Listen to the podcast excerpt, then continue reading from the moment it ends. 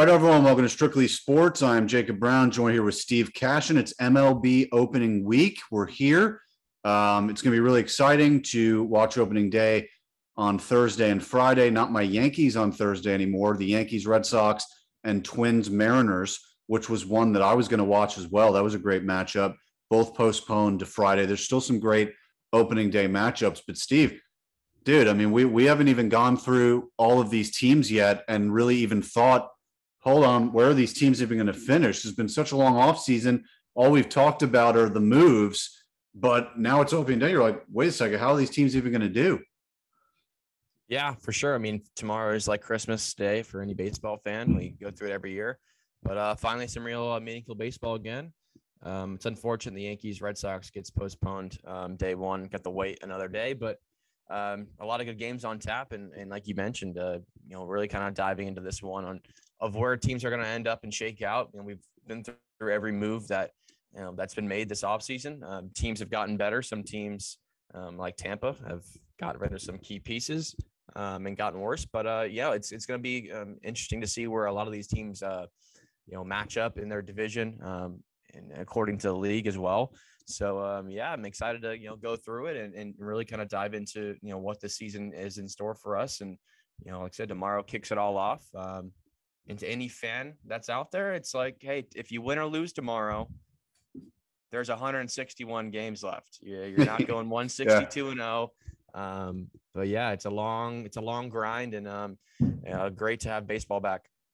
Yeah, I can almost hear the Yankee fans in my head. Uh, Gallo struck out four times on opening day. He's a bum. It's coming, man. yeah, yeah. You get the, uh, you know, you know, the all the the baseball critics out tomorrow. That everyone that's a manager will be hitting Twitter and uh, really critiquing everyone's three yeah. at bats uh, on day one. It's like, all right, listen, we have about 600 more ABs left. Uh, let, us take it easy.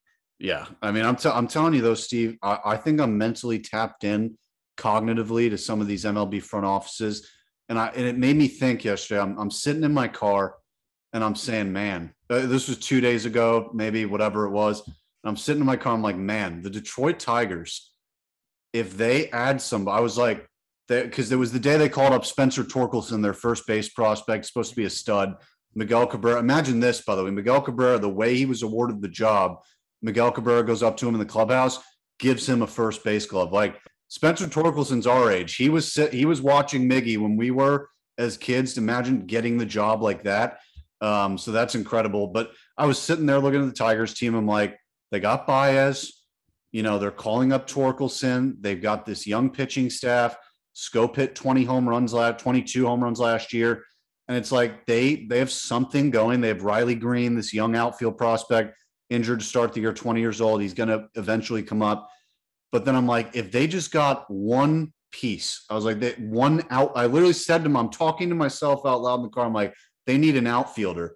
And then the next day they trade for Austin Meadows from the Rays. They give up Isaac Paredes. And I'm like, I should be working for the Detroit Tigers right now. But it's a great move for them. And I'm telling you, they're a very low key team. I, I, looked at their lineup. It's not amazing. You don't look at the lineup and go, whoa, you know, I'm scared. But one through seven or eight, if these guys are who they're supposed to be, and I have it pulled up right now on MLB The Show 22.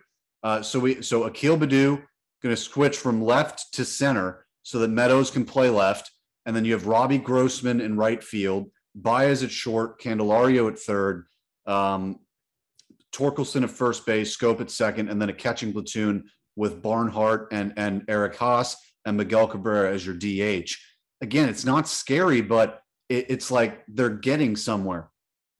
Yeah, for sure. And I think they're a team that last year they finished, I think it was eight games under 500, 77 and 85 in a division where the where the White Sox were dominant for 162 games, just about. They went through a couple lulls there, but the Tigers are a team that I think kind of took people's eye a little bit last year. With everyone thought, oh, they're going to be the bottom of the barrel of the league.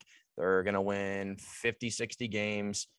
Don't worry about them. But they were kind of a people's. They were a thorn in, in team sides last year, and now you add a, a guy like Meadows. You have Greene that's on the way. He's going to join the ball club somewhere along the lines, and like you mentioned, that one piece in Austin Meadows, that's 100 RBIs, 100 plus RBIs that's coming into your lineup with a a lineup that's already can produce and they can work their lineups.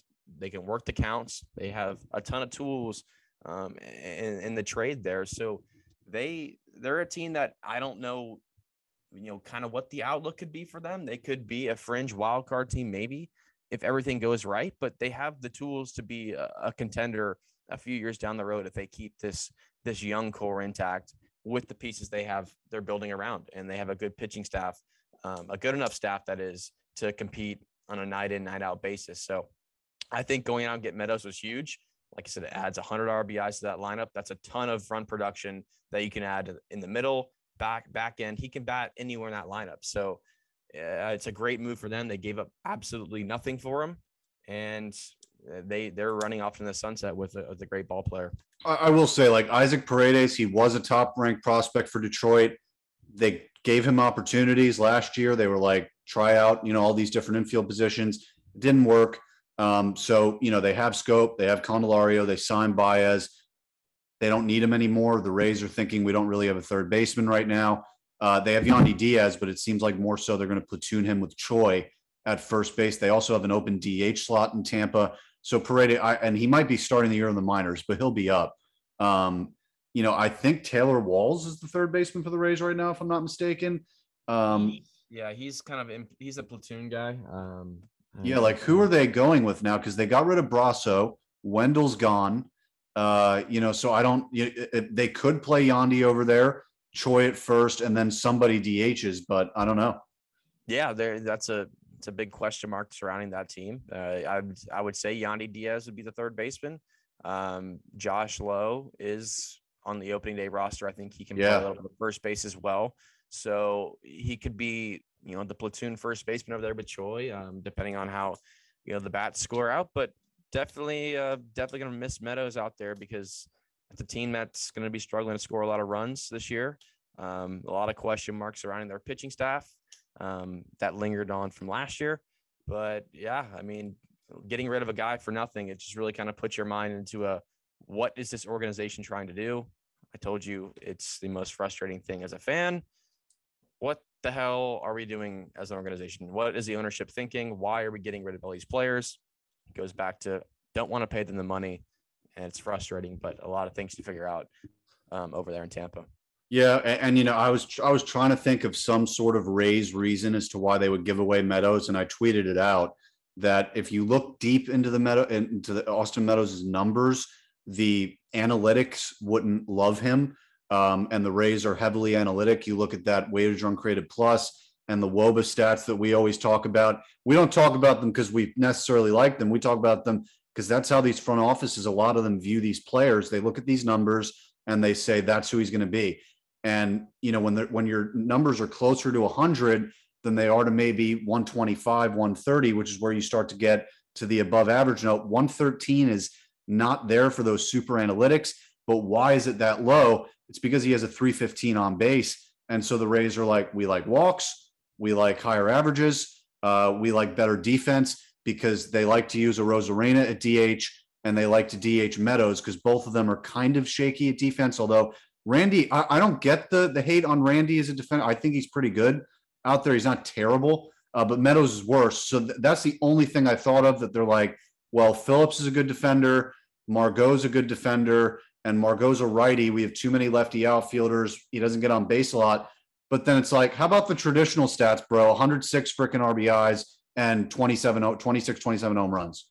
Yeah, exactly. And you kind of they they're that money ball team. They like to get on base. They like walks. They like to kind of play that small ball kind of mentality where, hey, we're going to squeeze games out four to three, and we're going to use our pitching staff and we're going to use our defensive analytic mindset to win games. And, you know, at the end of the day, you know, it's you don't win championships that way um, when it's all said and done. You get you get beat and you win with the best lineup out there. You look at the Red Sox of the world, the Astros, the Yankees, the Atlanta Braves, Dodgers. You can go down the list of teams that go out and spend money and they use the traditional, hey, this guy's going to give us 30 to 40 homers a year, 100 plus RBIs, and we're going to have five or six of those guys.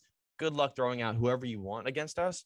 We're going to find the way to use our power and our strengths to to beat you. And I think the Rays are mindset is very skewed in that regard because you can save all the runs you want, but come postseason, come game time when it's every game matters, you need those guys that can come up and don't go ghost when the the play matters. And that's yeah. kind of what Meadows, guys like Brandon Lowe, Arozarena at times, they go they go ghost, and you can't have that when you're in a five game series and eh, every game counts. So I think it's frustrating on that regard, but uh, that's why they they haven't been able to capture a championship over here in Tampa. Yeah, and, and, you know maybe they're thinking too. You know, you'll get Wander Franco for a full year, and and maybe they're thinking that that will make up for some of the production as well. That you'll get all that extra time of Franco, but still, like, why couldn't Meadows have been there with Franco at the same time? And the, and the other thing is they have control of Meadows through 2025 or six in Detroit. That I mean, they still had him. It wasn't one of those trades where oh, we have one year left and we want to get value. And you know, if the Rays want to play this game of you know we're going to keep you to four three, and this isn't me coming down on the Rays because you know I get on them a lot. I live in Tampa. I'm a Yankee fan. They get on me a lot. Whatever. Uh, it's all in good fun at the end of the day, and I, I don't like them unloading their team like this. It's not fun. I don't like this brand of baseball. So I'm going to criticize it. And when if they want to come and play this game, that they're going to do it with their pitching. I'm sorry, I just don't. This year, I don't see it. It's not there. Like all the every other year, you have that number one where it's like, okay, if you have the number one, then all the other 18 arms that the Rays have will fall into place. This year, I don't see that. Like Shane McClanahan last year, respect. You know, under 23 innings, 3.43 ERA. That's great. But he is young. He's 24 years old. You know, what happens with some of these pitchers? These hitters get the year two book on them. We don't know what he's going to do over a full season and in 32 starts. You have Corey Kluber. Yeah, he threw a no hitter last year, but he had 80 total innings uh, and missed most of the season for the Yankees. Luis Patino, today in spring training, you just told me, Steve, he got rocked a little bit. He's still young. Might throw 100 mile per hour, but he's young. Shane Baz starting the year on the IL. And, and then it's like, you know, Ryan Yarbrough, Drew Rasmussen, Josh Fleming.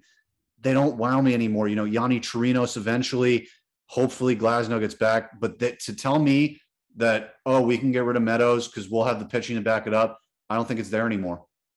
Yeah, I mean, there's living in fantasy land and thinking, oh, it's going to be great. The numbers say this. You know, past numbers have and results have been there. But like you said, there's the realist part of it. I don't see it for this Rays team. I think they're, I think to finish, you know, uh, 500 or above would be a great season for them. Wow. But there's, there's just not, there's just not enough there, especially with the division that's gotten better around you. You know, the Red Sox got better, the Blue Jays got better, the Yankees stayed put, but they re-signed key free agents like Anthony Rizzo. Um, they have a great pitching staff. Um, they got rid of um, Urshela and, and Sanchez, but they got better in getting Donaldson to to fill that void. So you look at the Rays, they they I think they got worse throughout the offseason. And there's just the pitching staff is a, the biggest question mark, which has been their key strengths in getting them to a World Series appearance, getting them to 100 wins last year. But now you mentioned the year two book. It's huge in baseball, whether you're a hitter or a pitcher. Once you have that book on you, they will attack your weaknesses and they will exploit you and they will make you pay unless you make that adjustment. Now, I'm one of those that say spring training doesn't matter, wins or losses, but key points in that game, like today, Patino's getting his his fastball, his off speed stuff's getting just shelled, four and runs in an inning and a third. Those little things you find in key points in spring training games tell you a lot about what you're about to endure in a season. And they've been kind of smacked around this pitching staff early in spring training. Now, maybe it's all, hey, we're not going to show them everything to start, but you have to use some of your bullets in spring training. And I think this Rays team has to figure it out, or they're, they're just going to get left in the dust this year because of the talent that surrounds them in this AL East. Yeah. And, even like to me, best case scenario, McClanahan, you know, uh, and, and, you know, Shane Baz comes back and Chirinos comes back and they've got like three, four, five good arms even in that case, it's like the hitting got worse. And I don't think in a division where the Blue Jays add Matt Chapman and and doing all the things they're doing up there. I mean, the, the and they add Kevin Gausman and they add Yusei Kikuchi, and it's like, well, they have five starters, so they have maybe the best rotation in the division. Um, the Blue Jays do. Their bullpen's just as good as anyone else's in the division. All four have strong, you know, I'm not even counting the order. All four have strong bullpens And now the key separator is the offense. And I, you know, and we'll talk about the whole AL East now. Like the Blue Jays to me are best in all three categories. I get they're getting the hype right now, uh, and they've never done it before, so that's always hard to to put expectations on a team that's never. I mean, they missed the playoffs last year, ninety wins, but they missed the playoffs. So, um, you know, they and they they missed the playoffs with a guy that won the Cy Young. So it's it's not exactly like we're definitely going to win the division, Toronto Blue Jays, but they look strong. And then you have the Red Sox. They added Trevor Story. Now and and you know the rotation problems are always a problem. You know, Chris Sale's out now with a rib fracture. Nathan Eovaldi's the opening day guy. Eduardo Rodriguez is gone, and they're turning to Rich Hill and Michael Wacha. So the Red Sox have questions there too. But so so like basically my whole point is the Rays are like fourth in offense, third in rotation now, and like you know bullpen you could pick apart all four teams. So they're not above the pack, even though they won the division. Yeah, and I had this conversation with a few friends the other day. My I was talking to my dad, and it's you look at this this kind of roster and you go, who the heck do we have? And obviously, if you're a real fan, you see the names and you know who they are, but it's like you don't have the household names like the Blue Jays, the Yankees, the Red Sox have, where oh, we have Chris Sale going. You feel confident that you can get a win that day. You can get seven, eight innings thrown. The Rays are it's going to be a piecemeal work all year, and it's yep. just it's a it's a it's a game of roulette they're playing. It's you're like how long can you keep it going? It's been like a three year amazing run. It's been a great run, and what what's happened in the past, it's it's been great. They've been fortunate enough to be where they were, and as a fan to watch it, uh, it's been great with the money they spent. But at the end of the day, it just uh, it's not going to get it done because you have so many question marks like Shane Baz. Um, Yonny Chirinos has been out for almost a two full calendar years. Uh, Glasnow is not there. He's had his problems with injuries. Yarbrough's kind of been called on his bluff. So you look at it, and the numbers don't lie. Uh, they're trending in a, in, in, a in a bad direction for this team. And you look at guys that in organizations that want to, you know, commit to winning, and that's what the Blue Jays have done, and that's what the Red Sox have been doing. And that's why, at the end of the day, they produced the Red Sox. That is, they produced championships because they have the commitment to win. They have that philosophy down that we're going to get guys that produce the numbers and they do it consistently on the ball field. So, not this hypothetical, oh, we're going to use advanced statistics. It's great to eh, find guys in the system, but you need real time players, big time guys that can prove it, and they and they have done. Yeah, no, it's totally true, and uh, you know, it's going to be a long year though. I don't think we should just cast them off. They always raise a season up right when you think they're not there. They're going to do it. They're going to find guys that you don't think are going to contribute. Um, like a Josh Lowe. Josh Lowe is a perfect example. What if he comes up and he's just great? They still have Vidal Bruján in the minor leagues, who's a big prospect. Um, so they've got guys, but again, like you said, it's piecework. You're gonna have to piece it together every day. Okay, who's my nine? Who's my starter? Who are my bullpen guys today? Because I know my starter's not going to go seven, and it's going to be a lot of that all season. But you know, we'll see. So moving on to the Red Sox.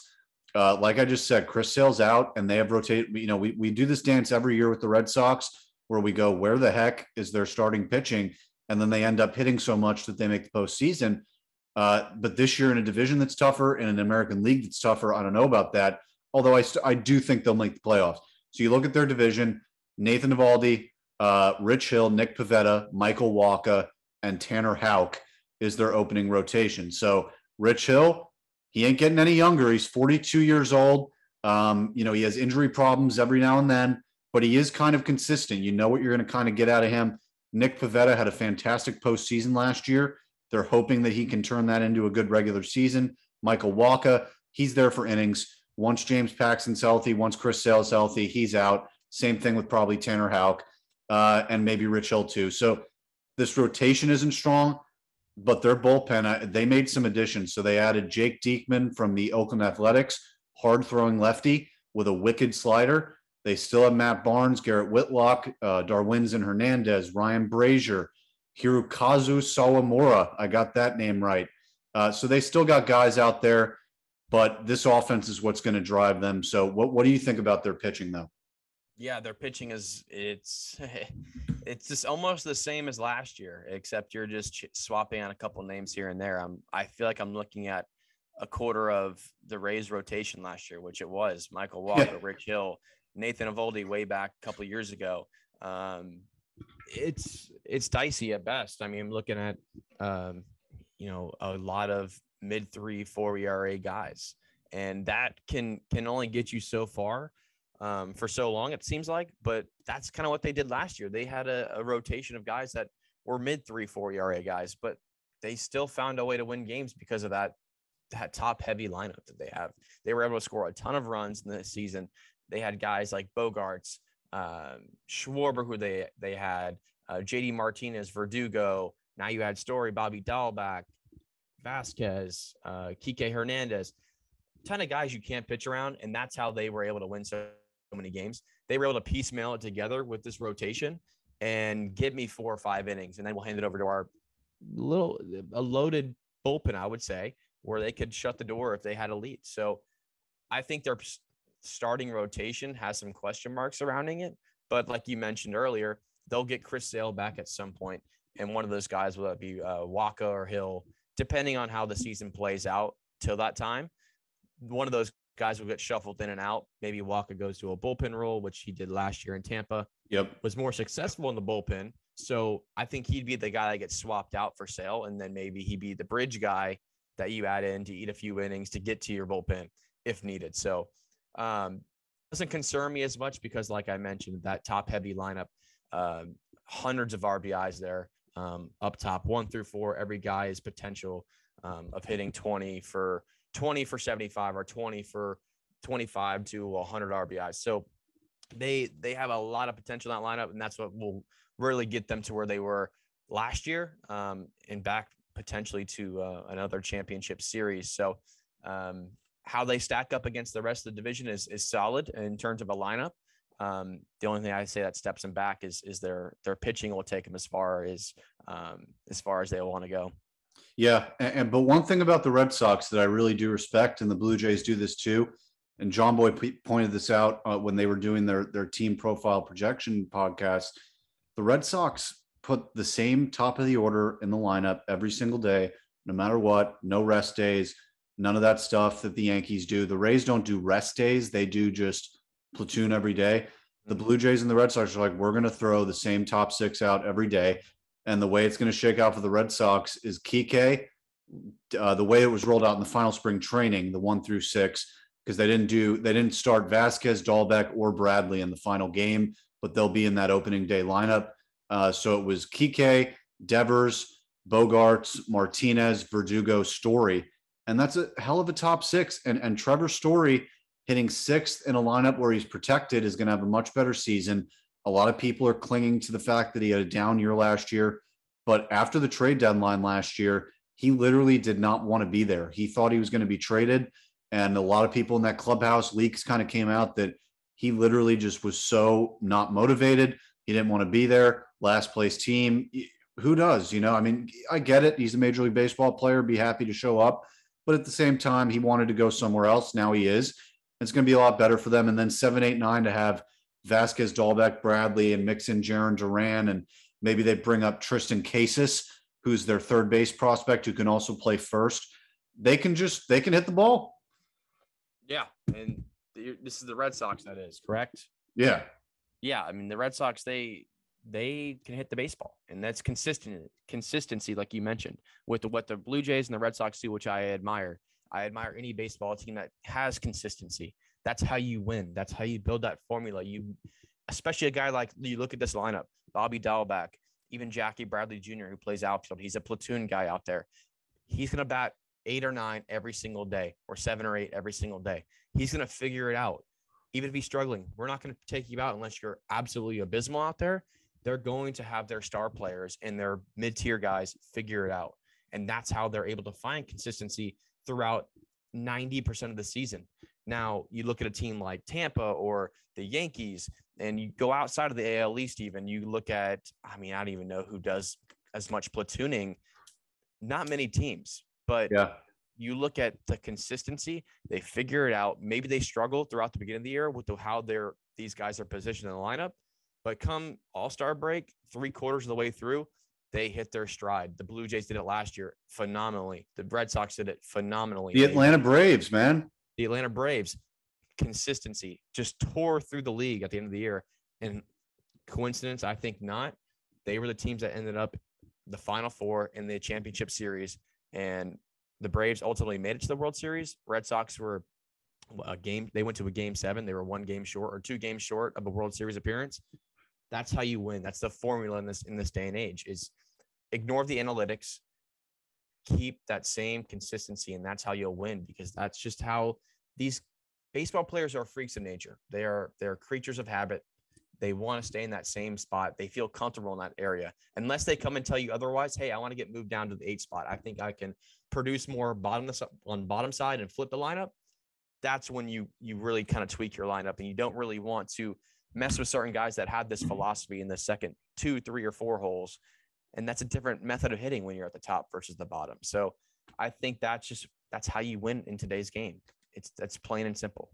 Yep. No, I totally agree. And and you know, the Dodgers do it too. Another team like they're gonna yeah. put Turner, Freeman, Betts, Muncy, Taylor, Smith every single day. And it's like, you know, and, and you know, I guess we can switch to the Yankees now. We went Rays, Red Sox, we'll do Yankees now and, you know, throughout spring training, Aaron Boone has been putting Josh Donaldson in that leadoff spot.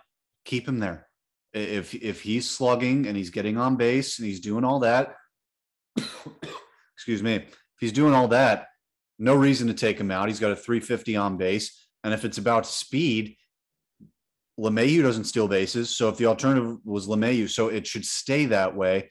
And then you have Kiner Falefa who could lead off, but again, 312 on base last year but he get he would have led the Yankees in hits and he also steals bases. So what do the Yankees value at the top of the order right now? It's Donaldson and that higher OBP and the pop, um, which makes sense. It's the Yankees style play, which has never worked. But anyway, so the Yankee lineup it, it's it's comparably better.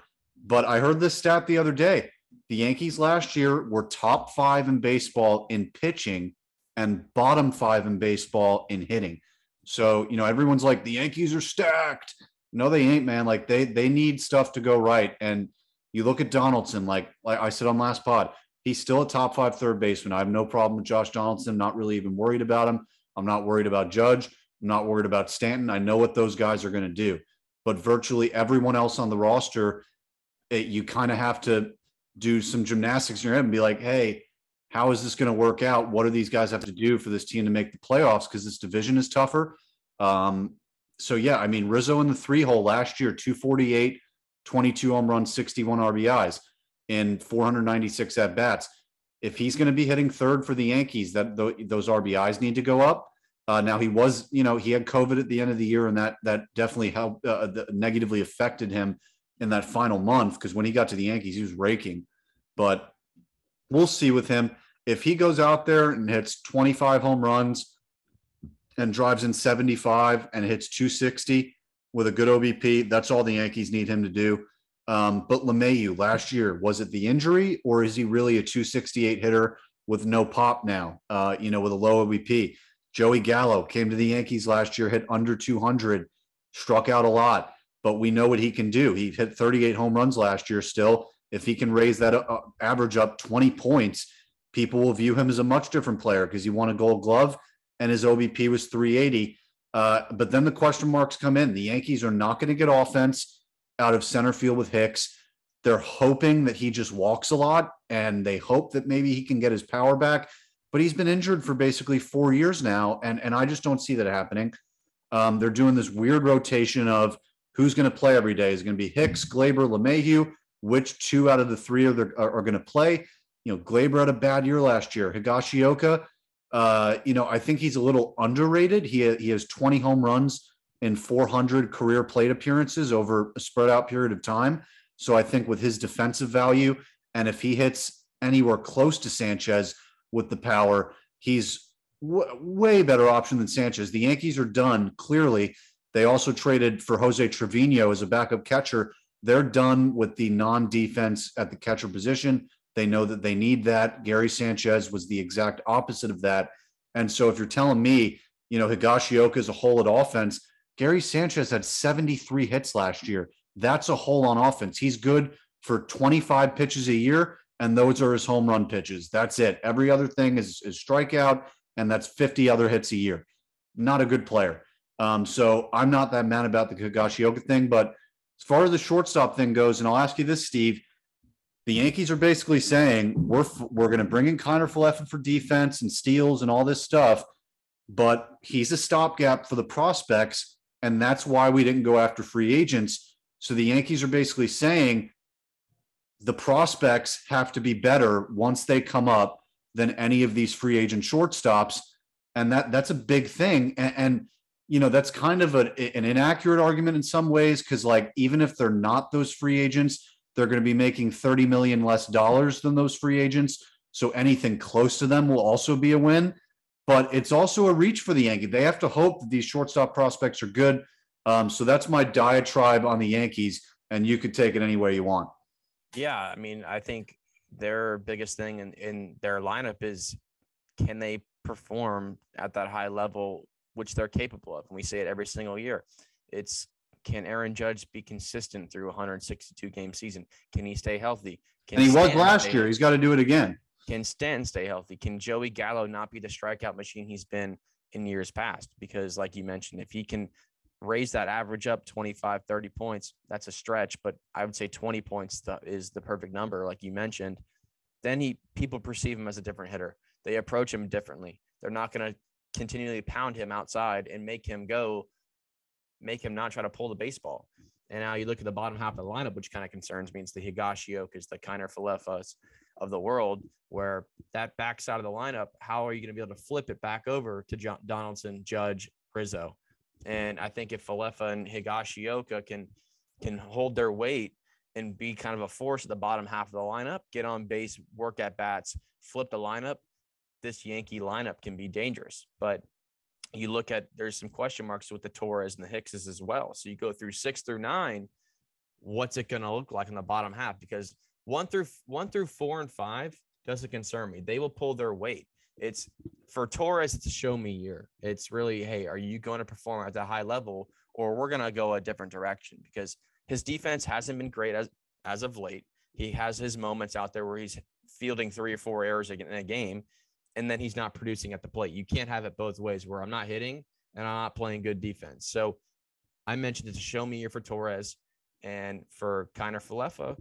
It's a, I think it's a it's a trust fall for the Yankees where if he can hold his own, bat 250, 260, play great defense and be that gap for those prospects, I think it's a great thing the Yankees are doing. I think you hold that faith in your system yeah. that we have help coming. And we mentioned it last podcast where don't go out and sell out and sell your prospects for a guy that you're going to get for as a rental for a couple years and he goes in another direction.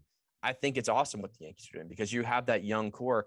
Bring up a young prospect that's going to be your future for the next, let's say, 10 years. That's a stretch, but a 10 year window, we know this guy's going to be our future shortstop, second baseman, whatever it is, and he's going to be that guy for us. And you add him into a lineup that's already keen and with a ton of superstar potential. So I always say with the Yankees, they're dangerous with what they can be. They have the names, they have the flash to them. It's just piecing it together and staying healthy. That's just their that's their biggest enemies themselves. Is yep. they beat themselves. They don't seem to have fun on the baseball field. All the pressure kind of mounts, and they're like kind of just it it kind of landlocks them in a way. So I think if they just kind of take it back, that kind of even keel mindset, hey, we're good enough. We can play with anybody out there. Let's just go out there and do it, man. Just fuck it. Let's go out there and do it and show them that we can perform at a high level because that's a team that can win 100 games and go to a, a championship series. It's can it be produced on the field? So, like I mentioned, there's a couple question marks I have there, but Higashioka plays a good he plays a good catching position. He can hit his weight. Hey, seven home runs in spring training. Yeah, exactly. So if he can if he can mount that and continue that throughout the regular season, I think you have a good you have a good catcher back there. I think it it's a not an upgrade from Sanchez at, at the defensive position, but I think at the plate. Well, well uh, defensive it is, but offensive maybe not. Yeah. Yeah. So yeah. you know, I'm not concerned with this lineup because there's a ton of money there. They have the mindset to do it. Um, I look at the pitching. That could be the the kind of deciding factor for where New York ends up this year. Yeah. Gerrit Cole, does he is he still the dominant Gerrit Cole we've seen the last three years? Uh, Jordan Montgomery, he's had flashes of he can be the guy out there. He has a great two, three starts, and then he takes kind of a step back. The walks have hurt him. The leaving his fastball up in the zone, his off speed gets left up, and he gets exposed. Um, Severino, Cortes, and Taillon, if they can have good years, be 500 pitchers, a little bit above 500, they'll be in great hands. So Yeah. it's a good baseball team. It stacks up well with the division. They they're I think a step up above the Rays in the pitching department with consistency. They're a step above the Rays in the hitting department with consistency as well. And I think they can stack up with the Red Sox. The Red Sox are their their Achilles heel as of late. Yep. Um, it's just can you just produce at the times when it matters? So I think they're in great hands. I think Aaron Boone's it's a show me year for him as well. He's been on the chopping block for a long time now. And I think he's got this team in the right mindset and just go and have fun out there. Yeah, and you know about that part about not having fun last year, it seems like a different group.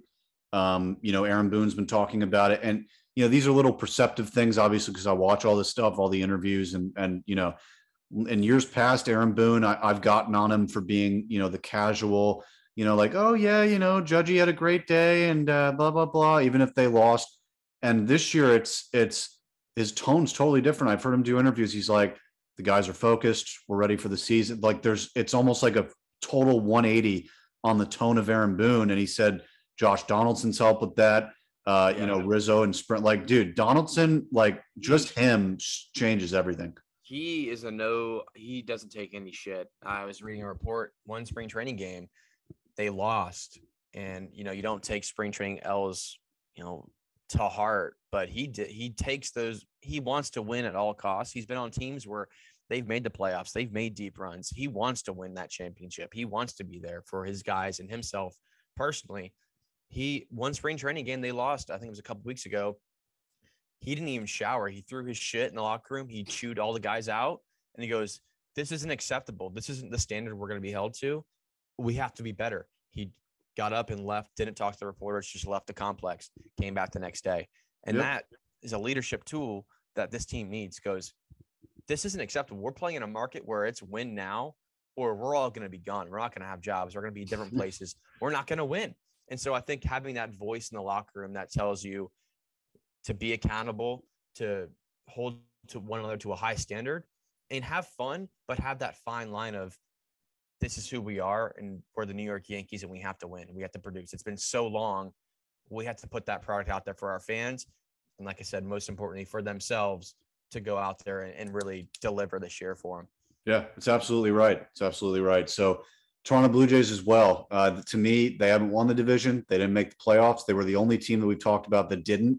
But I think they're the best out of the four. Uh, I just I look at that rotation. You give me Barrios, Gausman, Ryu, Kikuchi, and Manoah, and then you look at that that lineup, and every hitter in that lineup is a stud. They did just trade Randall Grichuk, but it's honestly kind of for a reason. They don't have a lot of lefty bats. That's their one issue. If you had to pick apart one thing, they don't have like that lefty bat in the middle of the order. Ram, Raimel Tapia isn't that guy either, but he's a lefty contact type of slap hitter. Um, we do know that George Springer, with his health issues, doesn't play center field every day. So that's what Toppy is there for. But I love their lineup. I love their pitching. I I I really like. I, I don't even see room for failure here unless the only way is if Kevin Gausman's 2021 was a fluke um, and, and he's just kind of what he used to be. And then you don't have that ace. But I'm pretty confident in what Gausman did last year for the Giants. They gave him that contract. They went with him over the guy that got them the Cy Young, which tells you something. I, I'm very confident in this Blue Jay team. Yeah, I, I they're they're the pretty boy of the league this year, which I say you have to be careful with to a certain regard, um, to a certain extent. That is that there's a lot of hype, and do you take it as a team? You don't listen to the outside noise, and you just focus on what you have on the field.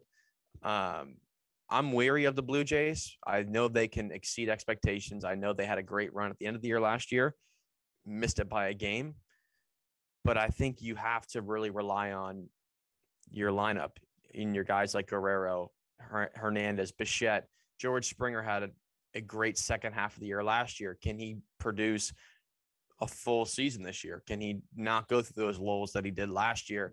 And you have guys like Biggio, you added Matt Chapman, um, you have key players like um, Lourdes Gurriel Jr. Uh, that can produce a ton of RBIs for you and be that catalyst for other guys in that lineup. But I'm a little careful with the Blue Jays. I kind of did some deep diving with them. It's like I know there's a lot of hype there, but there is potential for them to not get exposed, but pitch around them and find the holes. Like you said, there's no left-handed bats there in that lineup. So how do we pitch to the how do we pitch against their strengths to beat this team? And they're by no means am I saying that they're not going to go win 100 games this year, but I'm just careful with being on the hype train every year. There's always that one team that's projected to go to the World Series, be this great team, and they fall short of expectations. And I think that goes hand in hand with their pitching. Is Kevin Gausman going to be the guy he was in, in San Francisco? Is Barrios going to be? Is he going to be your true number one? And then you have Ryu, Manoah, and Kikuchi at the bottom half of that rotation. So if they can get the pitching that complements their hitting, I think they're by every stretch of the way they can be a hundred win team and be this dark horse that just goes and runs through the league. But there, it's it's up. They have ebbs and flows in the season, so you have to be careful with what everyone's throwing out there. That they're this unbeatable team because once this team's handed that dose of adversity, how do they take it? Do they run with it and kind of go through that stretch, or do they just kind of just do they crumble under that pressure? But I don't see that happening. They're a young core that's in their second, third years now that they're kind of finding their form. And Guerrero Jr. dropped the weight. Guy looks outstanding this spring, and I think he's going to be a key vital piece in this Blue Jays uh, lineup. Yeah, and, and, you know it's fair what you're saying too. We can't just call them the division champs or automatically in the playoffs because you know we mentioned it a little bit earlier, but I'll just take you through what the, these guys did last year. Bo Bichette, 298, 29, and 102. Vlad Jr., 311, 48, and 111. Teoscar Hernandez, 296, 32, and 116. Robbie Ray, Cy Young, and they missed the playoffs.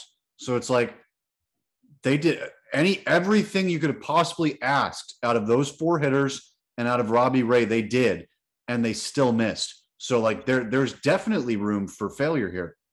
Yeah, for sure. And what what happens after you've been held to such a high standard? These young kids like Guerrero, Bichette, Biggio had great years. They've had phenomenal couple few years to start the, in their careers. Now, if that drops off a little bit, how do they respond? Like I mentioned, so there is there is a level for concern with the with the Blue Jays, but they here's what is their strength is they come at you in waves in every game.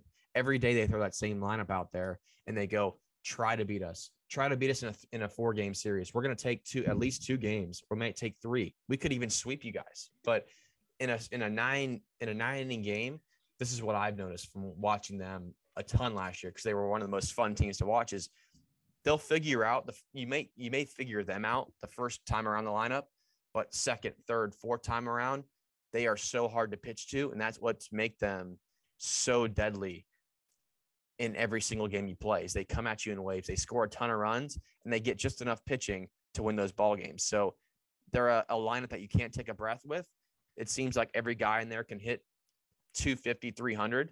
And that's what makes this team so dangerous. So if they can keep themselves to that standard, they're by no by every means a dangerous team this American League. Yeah, no, I completely agree with you, and and uh, we'll see how they do. So let's move on to the White Sox now. Um, they're lucky that they're in the AL Central, not because I think they're a bad team, but because they're going to be starting out this year with some injury issues. Garrett Crochet uh, just I believe he's missing the entire season with an arm injury, which is a major loss for them. But Lance Lynn, he's going to be out for the first month. So they signed Johnny Cueto to a minor league deal. So that rotation opening the year is probably going to be Giolito, Dylan Cease, Keuchel, Kopech, and Johnny Cueto or Vince Velasquez, Reynaldo Lopez as well. They have those guys as well. And then that bullpen, they added Kendall Graveman. They have Aaron Bummer, Liam, Liam Hendriks, Joe Kelly. So they still have some guys out there that can throw even after the recent move of AJ Pollock being acquired in exchange for Craig Kimbrel, excuse me, which I didn't think. I, I think if they had known about the Crochet injury, which They probably did. Maybe or maybe not. They would have made that move and gotten rid of Kimbrel, Kimbrel too, because now you're down two relievers. But you know, Graveman helps. Um, and they needed they needed a right fielder more than they needed an extra bullpen arm. So I really like the AJ Pollock move. They can throw him out and right. It allows Gavin Sheets or Eloy Jimenez to DH. Um, Andrew Vaughn doesn't have as prominent of a role, and Adam Engel goes to more of a bench role. So I, I like the depth move with Pollock and he's underrated too. Last year, 297, 21 home runs, 69 RBI. So this is no schlub, and he's probably going to hit like six, seven, eight in the order. The rest of that lineup, though, Tim Anderson, Luis Robert, Jose Abreu, Eloy Jimenez, Yasmani Grandal, Yoan Moncada. They've got some boys. They're going to hit. When Lance Lynn gets back a month and a half, two months in the season, you're going to have three, four starters that you're really confident in. That bullpen, you got Liam Hendriks, Kendall Graveman, Bummer, Joe Kelly. These guys, uh, they're they're in prime position to win this year. Yeah, for sure. And I think you know last year a good 93 win season. Um, granted, they were in a, a weaker division um, in the grand scheme of things, but uh, they're set for a deep run. This team is built. They have the depth. Um, their rotation's good enough with that one, two, three punch with Lance Lynn, Giolito, um, you know, Dallas Keuchel, Kopech, and Dylan Cease but there's some there's three questions that that kind of surround this White Sox team. It's can the lineup stay fully healthy? They battled all injuries all season long last year, and they were still able to muster up 93 wins, which is hats off to them. It showed their tenacity. Their eh, they were able to handle adversity. Um, one thing is too is how does how does Kopech fare? You know, in this rotation. And yeah, he was a reliever. Five, you know, he had a 3.5 ERA in 69 innings pitched last year, 103 strikeouts um, to 24 walks. Um, for for the White Sox, the best case scenario is him come out and just come lights of fire and just be build some confidence early on and get some stability in that rotation and really kind of mold into that into that one through five. And if he can come in and be a good starter for them, I think this White Sox team uh, it it brings them to another level. And then the third one is how do they fare come October when they get there? Because I think they will make the playoffs. I think it's a 95% chance that they make it, barring something catastrophic happens. You know, last year they were faced up against a great Astros team that can hit the hit the baseball, and their one, two, three punch in Giolito. Uh, where is that? Uh, Giolito, Keuchel, and Cease. Cease. They both, or no, Giolito, Lance Lynn, and Rodon last year Oh yeah, yeah. Didn't make didn't make that series competitive. They got just picked apart, and everyone thought, oh, this White Sox team was going to be the team that goes to the championship series, and it's going to be that team because they're they have that depth, they have the pitching on paper, but the Astros picked them apart. They found their they found some liabilities in that rotation, and they got to their bullpen early in that series, and they were able to really just dissect them. Um, every which way. And that's the only kind of question that surrounds them is how do they fare come come postseason because they have the tools of the trade to make it and get a deep run. It's just you have to play when it come October. We all know it's a different game, and all these guys have the ability. It's just f- fine tuning that ability come come October. Yeah, and we talk about it all the time with hockey. Is that sometimes you might need that first playoff loss to get you to know what it takes to win. And they they have that now as a young group with some veteran leadership, with a World Series champion and AJ Pollock coming on board. And I, I see some good things for them this year. They're going to win that division by a long shot. Like we talked about the Tigers, they're going to be more competitive though. The Guardians just locked up the Guardians uh, just locked up Jose Ramirez to a five-year uh, extension, which I just tweeted out today. I think he was underpaid a little bit, 24.8 a year for a guy like that that was just ranked number one as a third baseman by MLB Network. I feel like he could have went somewhere else and gotten a bigger bag, but good for him. You know, it's it, and I, I said in the tweet, it's particularly endearing that he's staying with his team after Freeman leaves the Braves, staying loyal to the team. I never have a problem with that, but at the same time, your team, you really got to help hope that young guys come up over the next few years and bring you back to where you were, or else it's going to be a long five years for him. But you know, the Twins, they get a little bit better. You know, with you know, offensively, they've always been there, which is like, oh, they brought in Correa. How could you say a little bit better? They don't have pitching, so I don't really worry about them. But the Royals, Bobby Witt Jr. is going to make the opening day roster. That's going to be a ton of fun out in that division. Zack Greinke back in KC to mentor those young pitchers. So those team, you know, they're they're all developing, they're all getting better, but they're no threat to the White Sox. And so it's kind of how the division is going to go. Yeah, for sure. I mean, all those teams have potential. Um, that's down the road. Um, I would say the Guardians are the one team that, you know, obviously you have pieces there, but it's all do you have young guys that can come and help throughout the season? Um, you know, Ramirez staying there, hats off to him. He got his money, he got paid, but staying loyal to to his home team and well, home team as of you know the last few years and staying in there, trying to build that championship team again um, to try to get back to the World Series, um, which you know it seems like it would take a ton to get back there. But teams like the Tigers got better, Twins got better um, in regards to where they were last year, and the Royals. Um, I would say they're a 500 team at best. Um, Bobby Witt's going to be fun though. Have you yeah. seen his side to side with Trout? It's like the same swing. Yeah, it's crazy. I mean, they've they've got guys in the system and in that rotation in that lineup that can can muster up some good things for them. It's just can you consistently build that and create those stepping stones year by year and finally get to that, you know, that winning high caliber level. So there's no one that I think can contend with this White Sox team. They're just too deep up top. Um, I think you'll have a few teams that can can play with them, like the Royals and and the Tigers, but just not nearly at the level of winning 90 plus games to to really dethrone um, your, your your defending division champs. So right, um, this division has always been weak. It's one we uh, we kind of give a hard time with all the time, just because there's always that one team, whether it be the uh, how else, the Indians, the Guardians, or it's the White Sox. It's always that one team that is set up for success, success in that given year, and then everyone else kind of falls in line. Or the, the Twins that those two years where they were winning 100 games, and then they fall flat on their face come October. So it's always and that, uh, that's always the pattern too. It's they dominate the Central and fall flat in the playoffs every year in the in that division. And I think that's the caveat of of that division. It's because they're playing in a weaker division. They're not playing those high caliber teams like the NL West or uh, the AL East is playing, where you have tw- 60 games out of your schedule that are just pure playoff games, and you're you're ready come postseason because you've been playing those games throughout the year versus the Central. Okay, we have a, a series against the the Guardians this weekend. They are 20 games under 500. You're gonna get a uh, you're gonna win two out of three. You're gonna you're gonna sweep them. So you're really your mind isn't in the right place. Um, come postseason where everything is such high intensity. So that's kind of the knock on this division that it's been the last you know five to ten years. Yep. All right, let's move on to the AL West. Not going to talk about the A's not going to do it. Sad, really is. Uh, but we have the Angels out there that I, you know, listen, I I really like the uh, what they're doing out there. Trout's back. I think Rendon's going to have a mega bounce back year.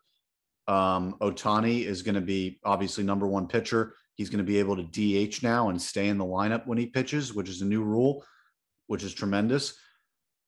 Jared Walsh had a good year at first base. Jo Adell when they sent him down last year, he started to tear up the minor leagues. He's never done it at the major league level. I feel like this is the year where go get him, Jo Adell. Let's do it. You have a starting role out there with Justin Upton being DFA'd.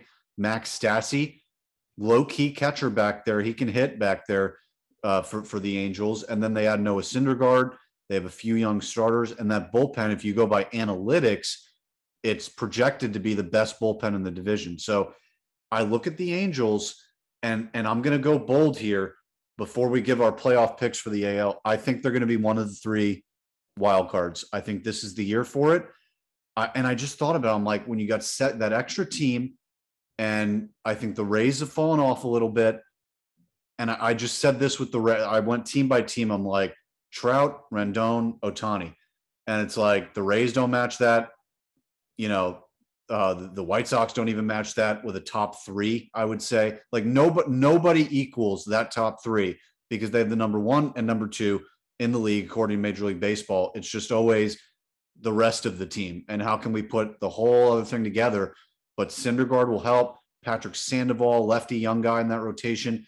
If you can just get three starters and you get those four or five bats rolling they could really slip in. And I even think, you know, the Mariners are getting all the hype with the Winker trade and and all and Robbie Ray, but they massively overperformed last year. Like they were projected for 78 wins and they ended up with 90 and they had a bunch of one run wins. So it was it was a lot of maybe fluky stuff with the Mariners. I think the Angels have the highest ceiling in this division and I think they will be one of the wild card teams.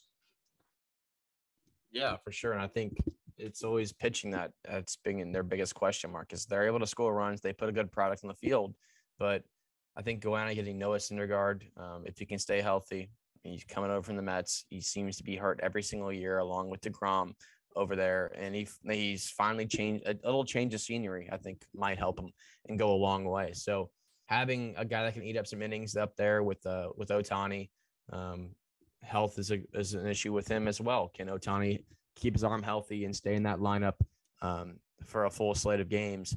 Um, if they can, that's that's a good one-two punch. And then you have, uh, like you said, Patrick Sandoval in there um, that can eat up some innings as, well. So you have a, a, solid one-two-three rotation right there, and then you added a couple guys. Um, I don't know who they want to throw in there. yet. they have projected Jose Suarez, uh, Michael Lorenzen um, at four and five. Yeah, like Jaime Barria's in there. Yeah, Jose Suarez. So yeah. How they want to pick apart that, um, that's up to their discretion. But I think you can't go wrong with what you have.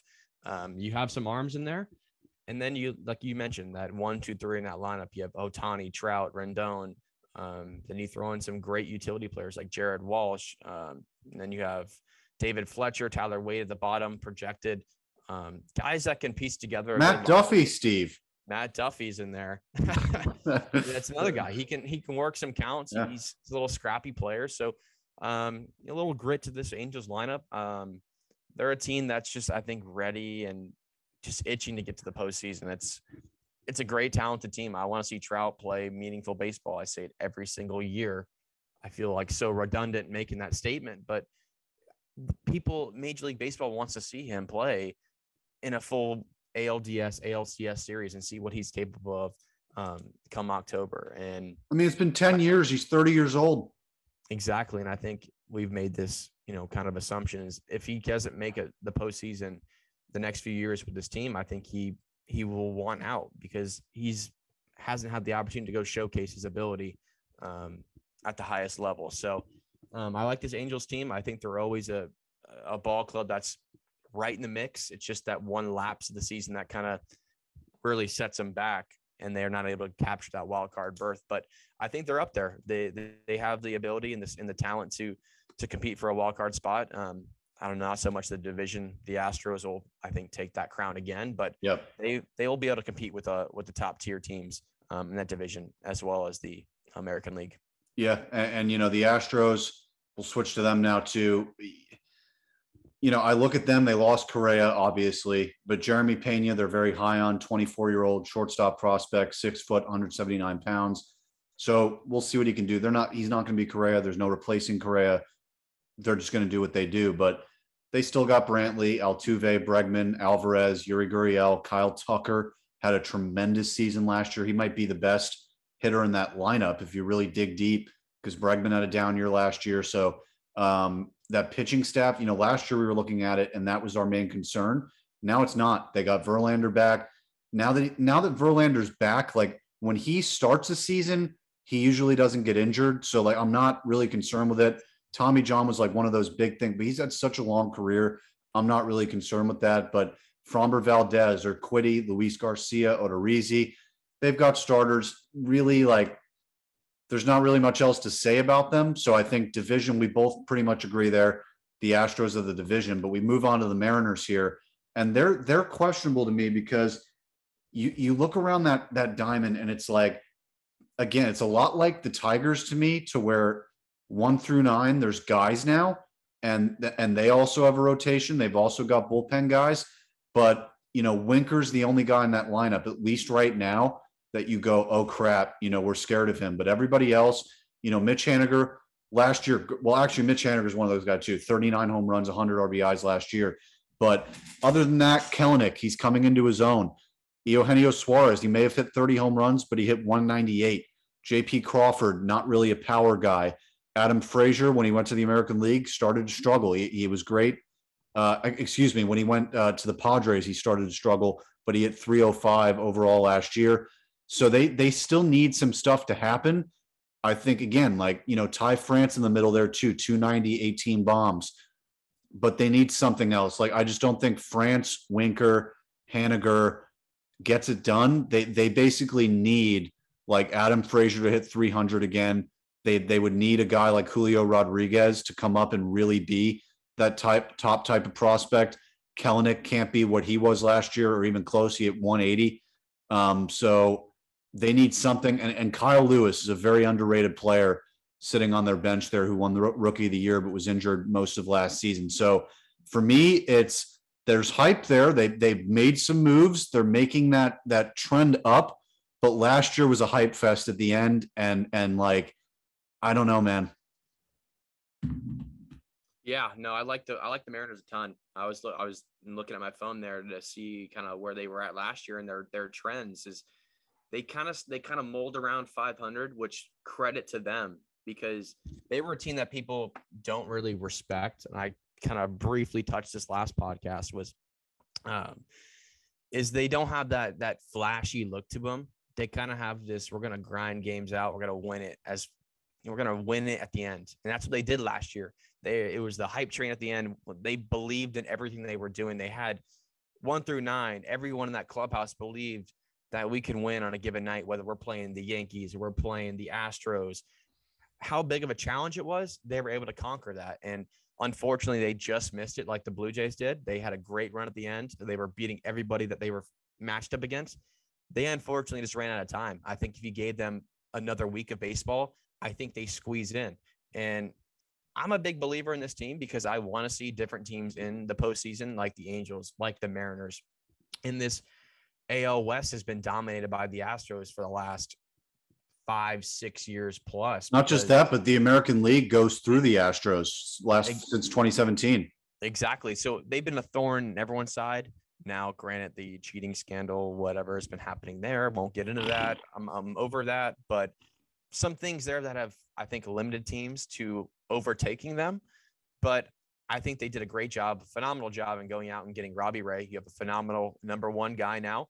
Can he replicate his Cy Young year from last year? If he is, great. That's a great addition for them. Um, now you look down two and three, they have Logan Gilbert slotted at, at the second spot, uh, Marco Gonzalez as their number three.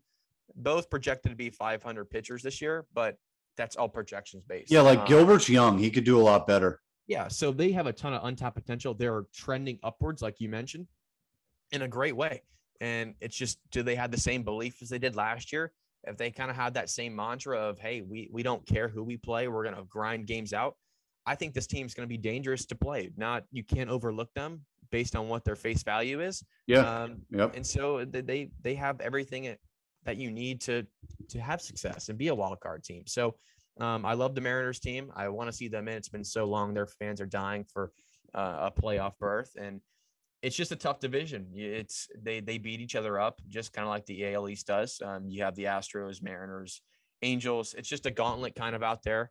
Um, an unfamiliar sight is the A's being so bad. Sad to see.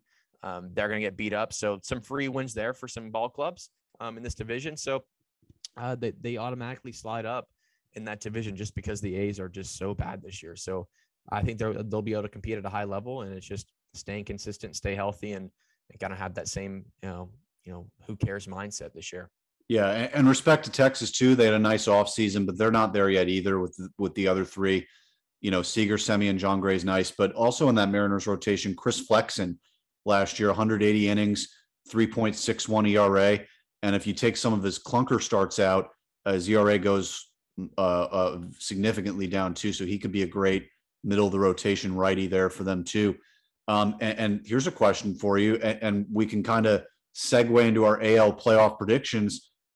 Do you like the Mariners roster or the Rays roster more? Ooh, ah, yeah. I mean, there's more. I think. God, that's a tough one. I would say right now, not even being a homer bias, I would say I would take the Rays just okay. because of their body of work the last few years. I think they have guys that have done it. they don't mind kind of getting tweaked around and that Kevin Cash kind of knows how to push the buttons at the right time. I think the Mariners have that ability to to do what the Rays do on a night in night night in night out basis. We saw that last year in the last quarter of the season where they were just on a tear. Now you have guys like JP Crawford at the bottom. You have Adam Frazier, Ty France, Jesse Winker, Mitch Haniger. There's glimpses in that lineup where they can be superstars and be those guys. I just show me again. If they can show me they can do it again for a, a longer duration, I think they're right up there with the Tampa Bay Rays. It's just can they muster that consistency that they've been lacking the last few years that has kind of kept them out of that postseason. So as of right now, I would still take the Rays because they're just one of those teams that doesn't mind that, you know, hey, we have a, a lesser payroll and, you know, we don't, they don't mind that, that kind of mantra. So it's close. It's, it's, it's very tight.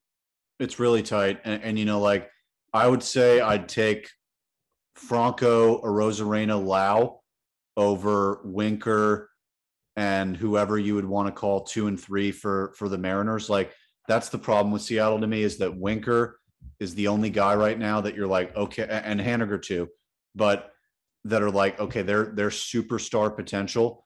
Everyone else kind of has to get there, but at the same time, I almost would rather take the periphery for Seattle over Tampa. Like I'd rather have Suarez over Yandy Diaz.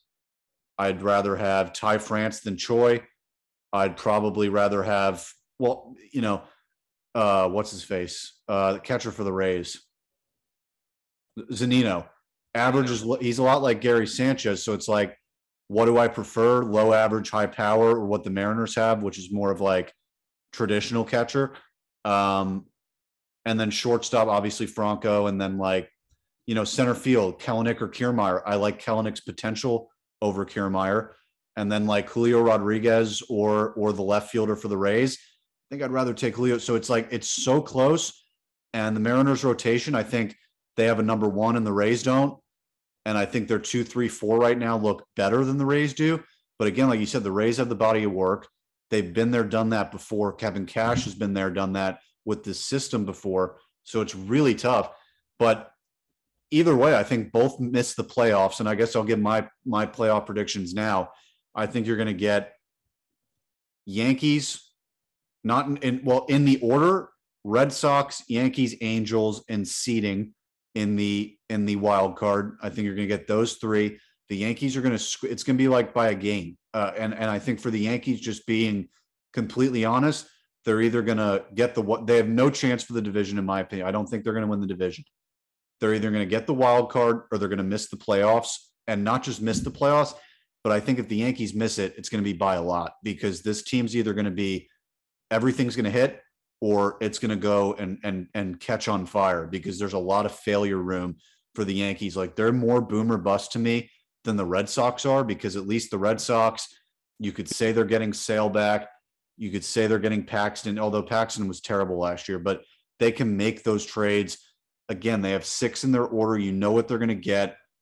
They beat the Yankees in the playoffs last year. So who am I to say that the Yankees have somehow leaped them in any way? So yeah, that that's how I would give it. And then the Blue Jays will win the division. Excuse me. And then White Sox, Astros, Mariners, and Rays, they're gonna miss by like a game or two. Gotcha.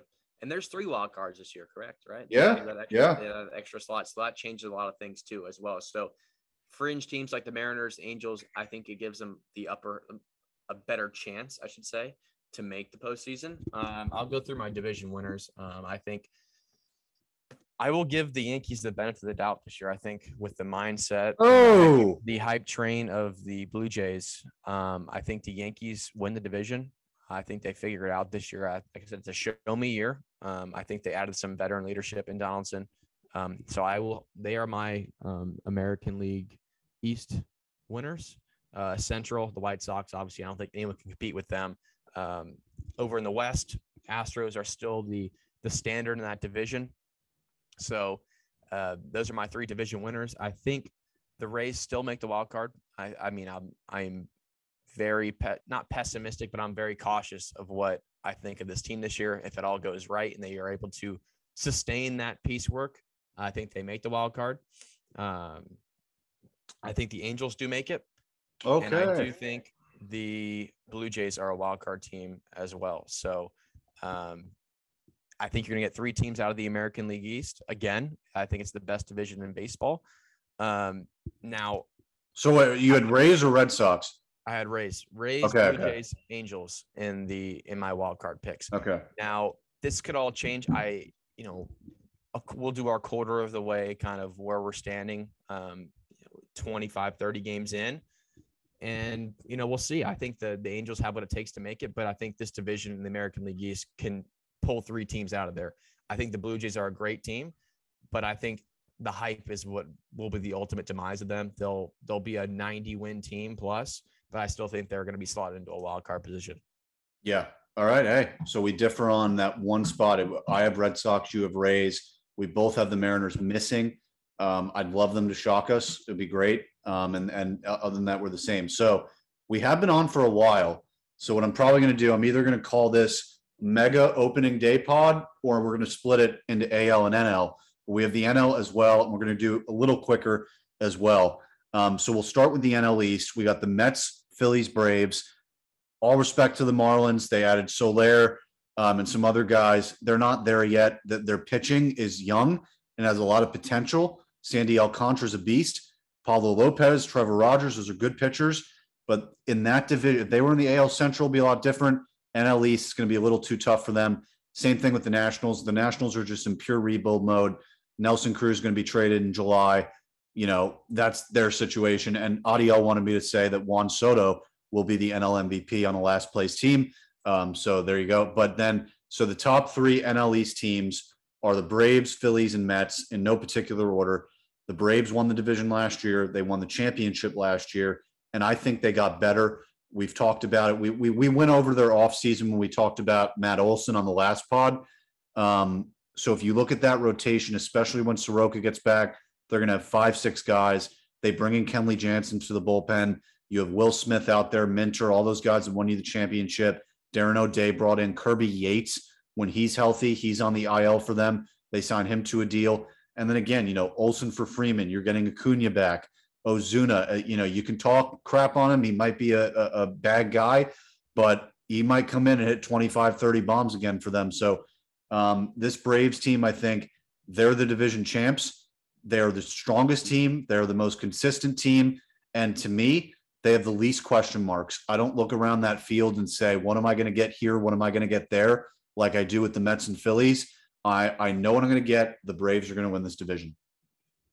Oh yeah, hands down. I think consistency that they have, um, bringing back virtually everybody from that championship team, you're not missing a beat. And I think you add Olson at first base to your, you lost Freddie Freeman, but you added a guy that's younger, has a lot of upside, who's had a great spring training so far, and this team's going to be scary. Uh, just flat out looking at their their lineup one through nine: Ozzy Albies, Austin Riley, Matt Olson, Ozuna, Rosario, Duvall, Arcia, Acuna.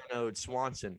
You look at all those names and you're like, who do you who do you pitch around? It's like, how do you attack that lineup night in and night out? And then you go to the flip side to the rotation.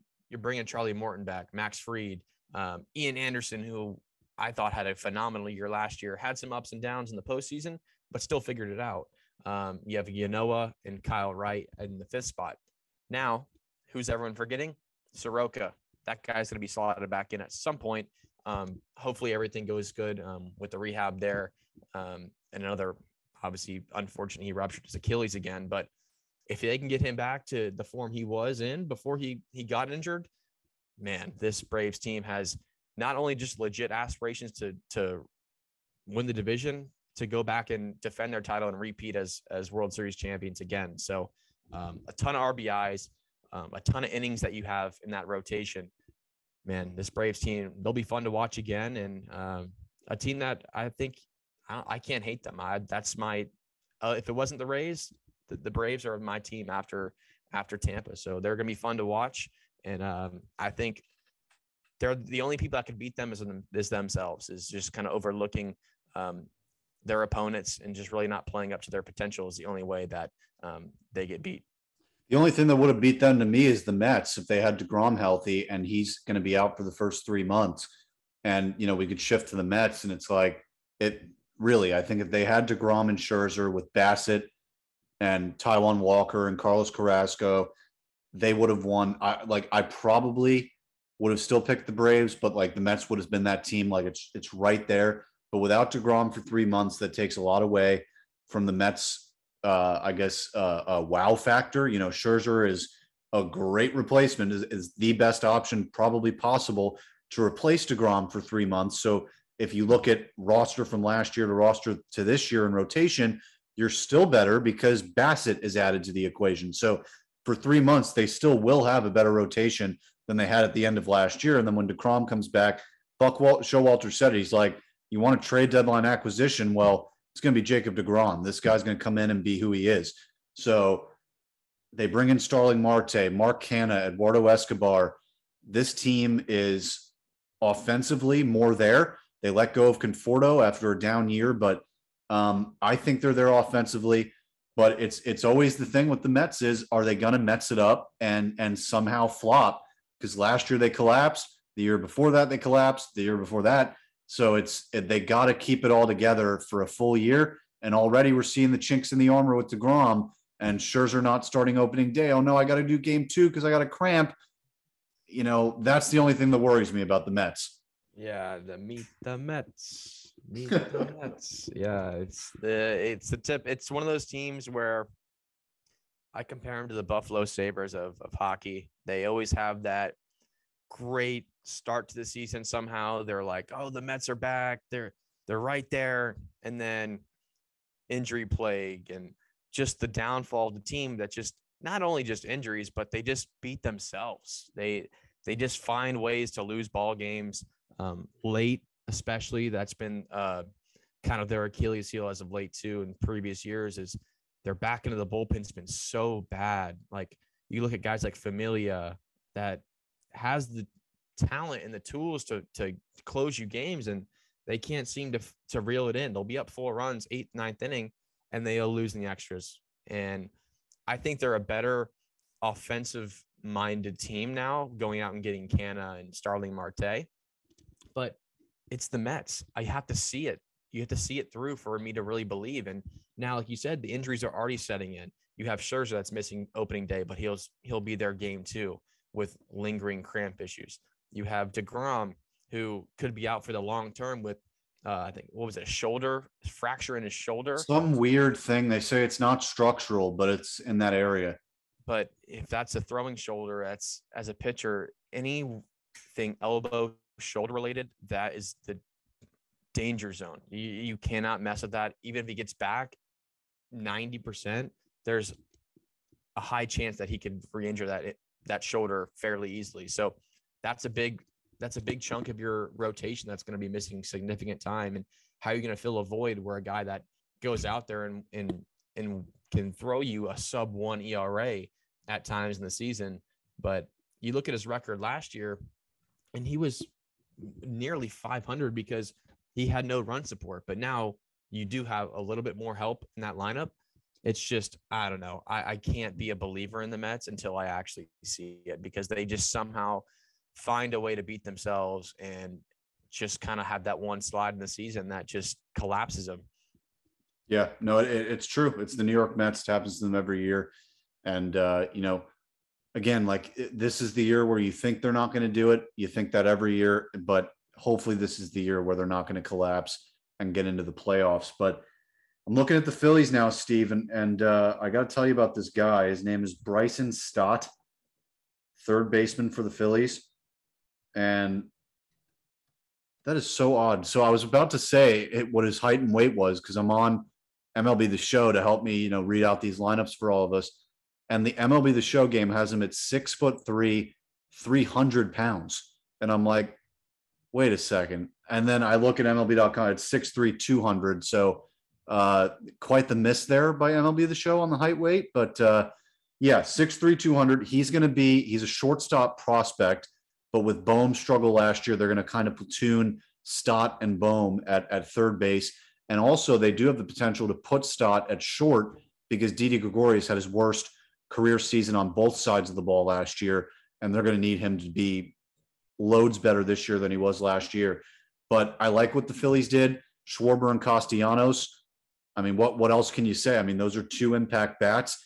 But the one thing about this Philly team that that that I think is going to be a problem is defensively, they ain't that good. You know, Didi Gregorius, like I said, worst season on both sides of the ball.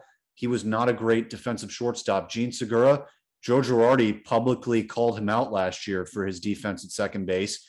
Uh, Rhys Hoskins, you know, uh, not the most agile guy. Um, you know, they're putting this guy, Matt Vierling, in center field. He's there for his bat. Nick Castellanos and Kyle Schwarber, we know the story with their defense too. So if I had to say one criticism about the Phillies, it'd be that. But I like that lineup one through six. Um, I like what Stott can do, maybe extending it to seven deep. And then Nola and Wheeler in that rotation with Ranger Suarez and Kyle Gibson. Upgraded bullpen with Familia in hand. I like it. Yeah, I think they got significantly better with the Schwarber additions. Nick Castellanos, we know what they can do at the plate. Um, huge additions to the, the run production there. Um, I'm not going to repeat what I said. You know, last pod I went over, you know, what this team has done in previous years, where they find they kind of hit a wall with their, their run support, and their pitching finds ways to to win them games, and then their hitting goes silent. Their pitching steps up to the plate. They're able to throw you some some gems for 10 straight games and then the hitting goes silent. So they they haven't been able to piece together um, you know, really cordially for you know, the last few years. That's why they've, they've ended up falling short. But I think they found some consistency at the plate here with those two additions. Um, then you have guys like Jean Segura, uh, you know, Bryce Harper's still there. JT Realmuto is still in that lineup. So you have protection for guys like Harper, um, Castellanos. Uh, you have Rhys Hoskins there in the five hole. So they're a deeper team at the plate. So that I really think will help them going forward um, in aspirations to uh, to really make the postseason.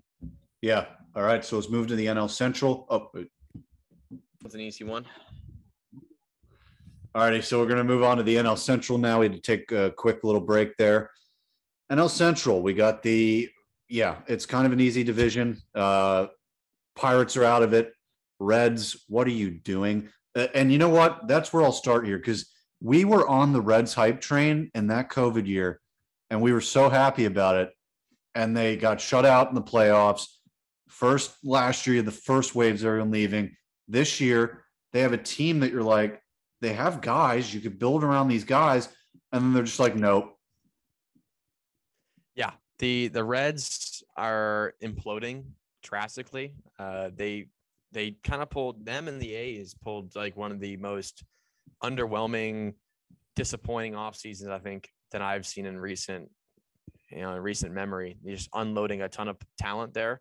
Uh, ownership doesn't want to win, and like you mentioned, the COVID year, we were all on the hype train. I think, you know, me and my dad, we were talking about you know the Reds making a World Series appearance, and they had all, they had every piece. They had Sonny Gray, Trevor Bauer, um, Castillo. Castillo, yeah. I mean, they had guys that you're like, wow, if you keep this staff intact, man, this is going to be a, a, ball club that can win a ton of games. And if you add a few pieces, you had Nick Castellanos and, and guys in that lineup that could really do some damage. Now it's like you're back to ground zero. And how do you build this team back up? And I think they've dug themselves such a big hole now that how do you get out of this? You know, how do you get out of the trenches? And it's going to take a ton of time for them to get back to that, you know, that caliber if they ever do. So um, it, it, sucks to see. Uh, they're in the, I think they're in the bottom of the barrel with the Pirates now, um, and it leaves this division to really a three-team race. Um, you know, and the Cubs really have their question marks too. I think they're they're not as talented as people think. Um, so really, I look at the Cardinals and Brewers back at you know the top tier of this division. Yeah, I mean, like I, I'm going through the Reds lineup right now. And like, first of all, with the Castellanos thing, how did they not trade him at the deadline if they knew they were going to lose him? Like, just that's, that, yeah. And that's what you look at. And when you're, when you talk about, you know, the criticism that teams that don't spend the money are facing is that you have guys that are about to, you know, for a fact, backdoor, you know that they're leaving they're not going to be with you long. You, you don't want to pay them anymore. So why not go out and trade them and get assets and build your team up in return for a guy that just walked out for free. Now he's you're basically paying him to beat you and, and play against you. So that dynamic makes no sense. You could have got a, a, a, heck of a haul for him. Um, maybe not, you know, a home run trade, but at least a pitcher or an arm or a few prospects and picks that, yeah, you know, you have some cap, a draft capital or some capital that can help you along the road. Now you're left with with a, of a huge void there with nothing in return. Yeah, and, and like I think that's why they may have traded Winker because they were like, we didn't get any return for Castellanos. Winker's coming off these two years where you could argue he's the best left fielder in baseball. I think he is. I mean, the stats are amazing. And they're just, eh, first of all, the trade return was not what it should be. They should have gotten far more for Winker than they did, especially attaching Suarez with him, a guy that can hit 30 home runs in a year. Yeah, he might hit 200 and strike out a lot, but he's going to hit 30 bombs. A lot of teams like that stuff. So, like, you didn't get any value for two starting Major League Baseball players, one of which could be the best at his position. They got Justin Dunn for him, a starting pitcher that is kind of a project. And they got some other prospects that aren't going to hit for a little bit.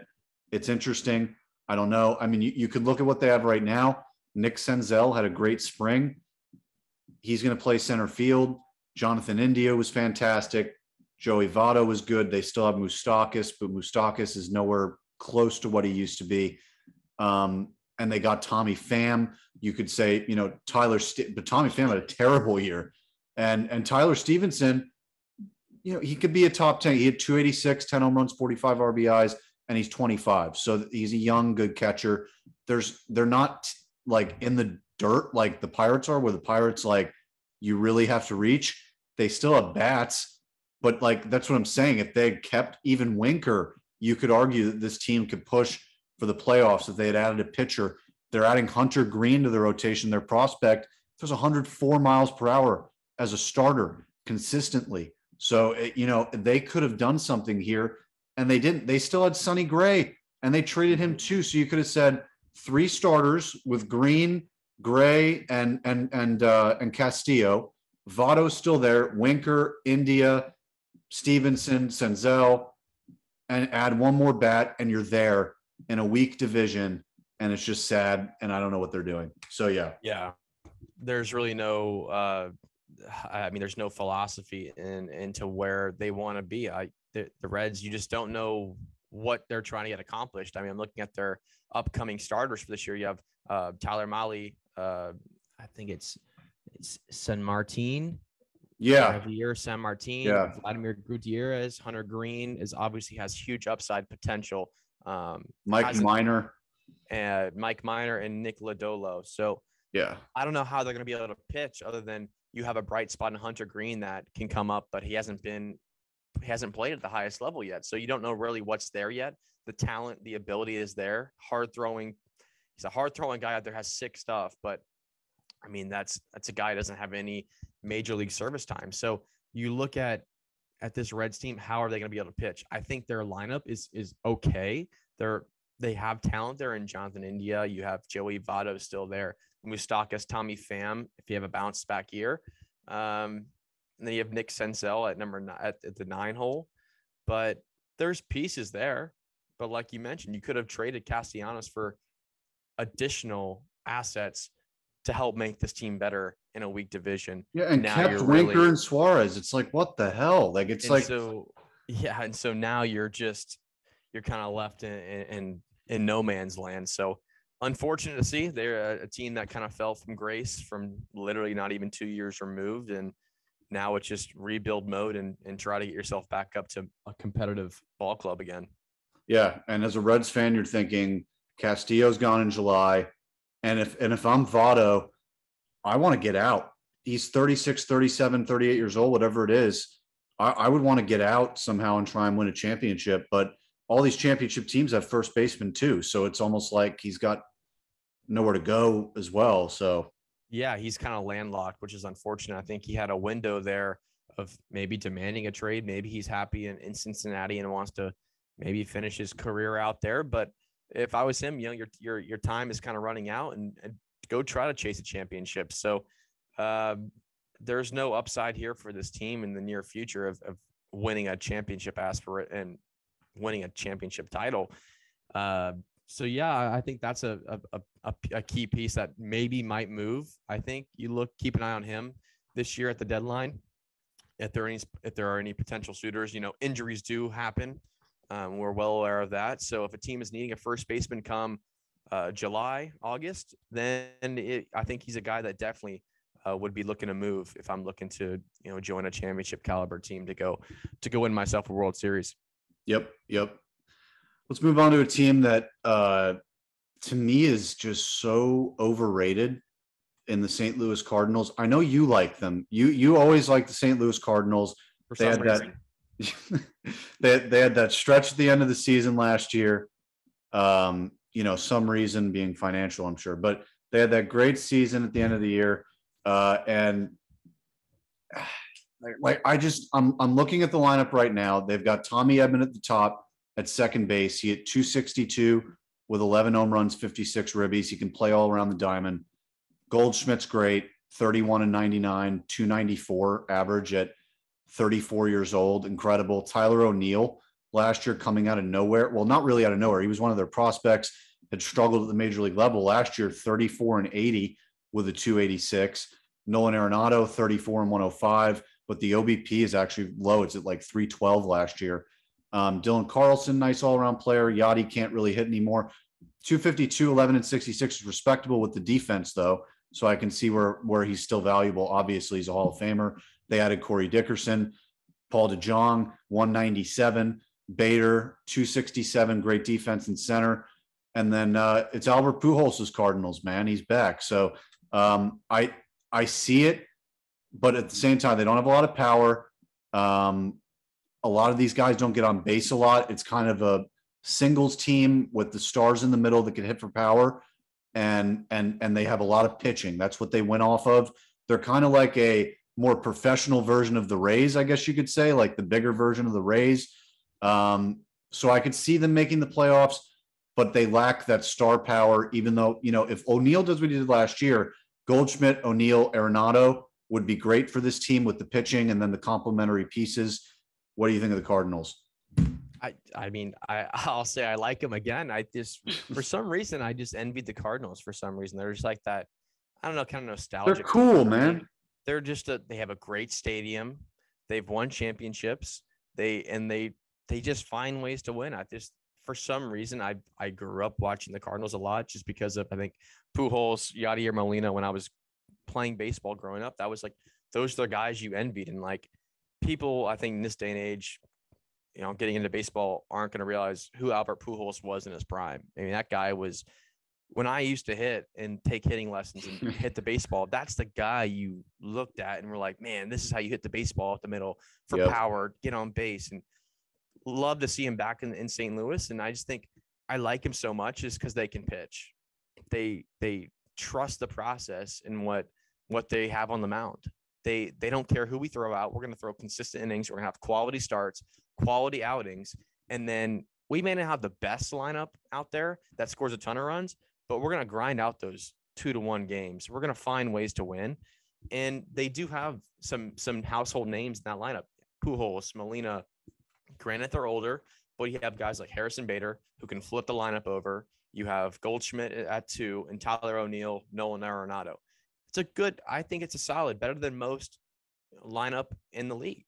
And it's just if they can find a way to score more runs, is it's been their downfall the last two years. They're a playoff team. They're a playoff caliber team. It's just when it comes to the postseason, they can't hit the baseball. And that's what ultimately cost them. Now, pitching wins championships. It's what they have, but you still have to be able to hit for power in the postseason still. The COVID year, they played the Padres they got outclassed by a team that could just flat out score more runs than they could. They they yep. were able to keep up with that talent in the pitching staff that the Padres had, but the Padres just absolutely blitzed them in the fact that we're going to score 10 runs. Good luck catching us. So that's ultimately the team that can beat the St. Louis Cardinals come come postseason and a team that's in division that can hit in pitch as well as the Brewers. They're a team that can man to man play with them, if not be better than them come October. So yeah, I like the Cardinals still to compete, but it'll be a little bit of a kind of a game time decision to see where I place them come uh come mid season. Yeah, and, and, you know, like I, the Cardinals, they also have a great defense. Like if you yeah. juxtapose them with Philadelphia, who they're going all hitting, all hitting, with no defense virtually except for Realmuto and Harper. And Bohm, I guess, is a good defender too, and and and I'm sure Stott is as well because he's a shortstop playing third. Um, but like the Cardinals, there are no holes defensively, so everyone can pick it. Everyone on their bench can pick it. Pujols doesn't have to play the field in St. Louis, so he can play lefties only. He can be their DH against lefties. Um, Corey Dickerson is a great slap hitter um, that I think, I mean, everywhere he goes, he plays the perfect role.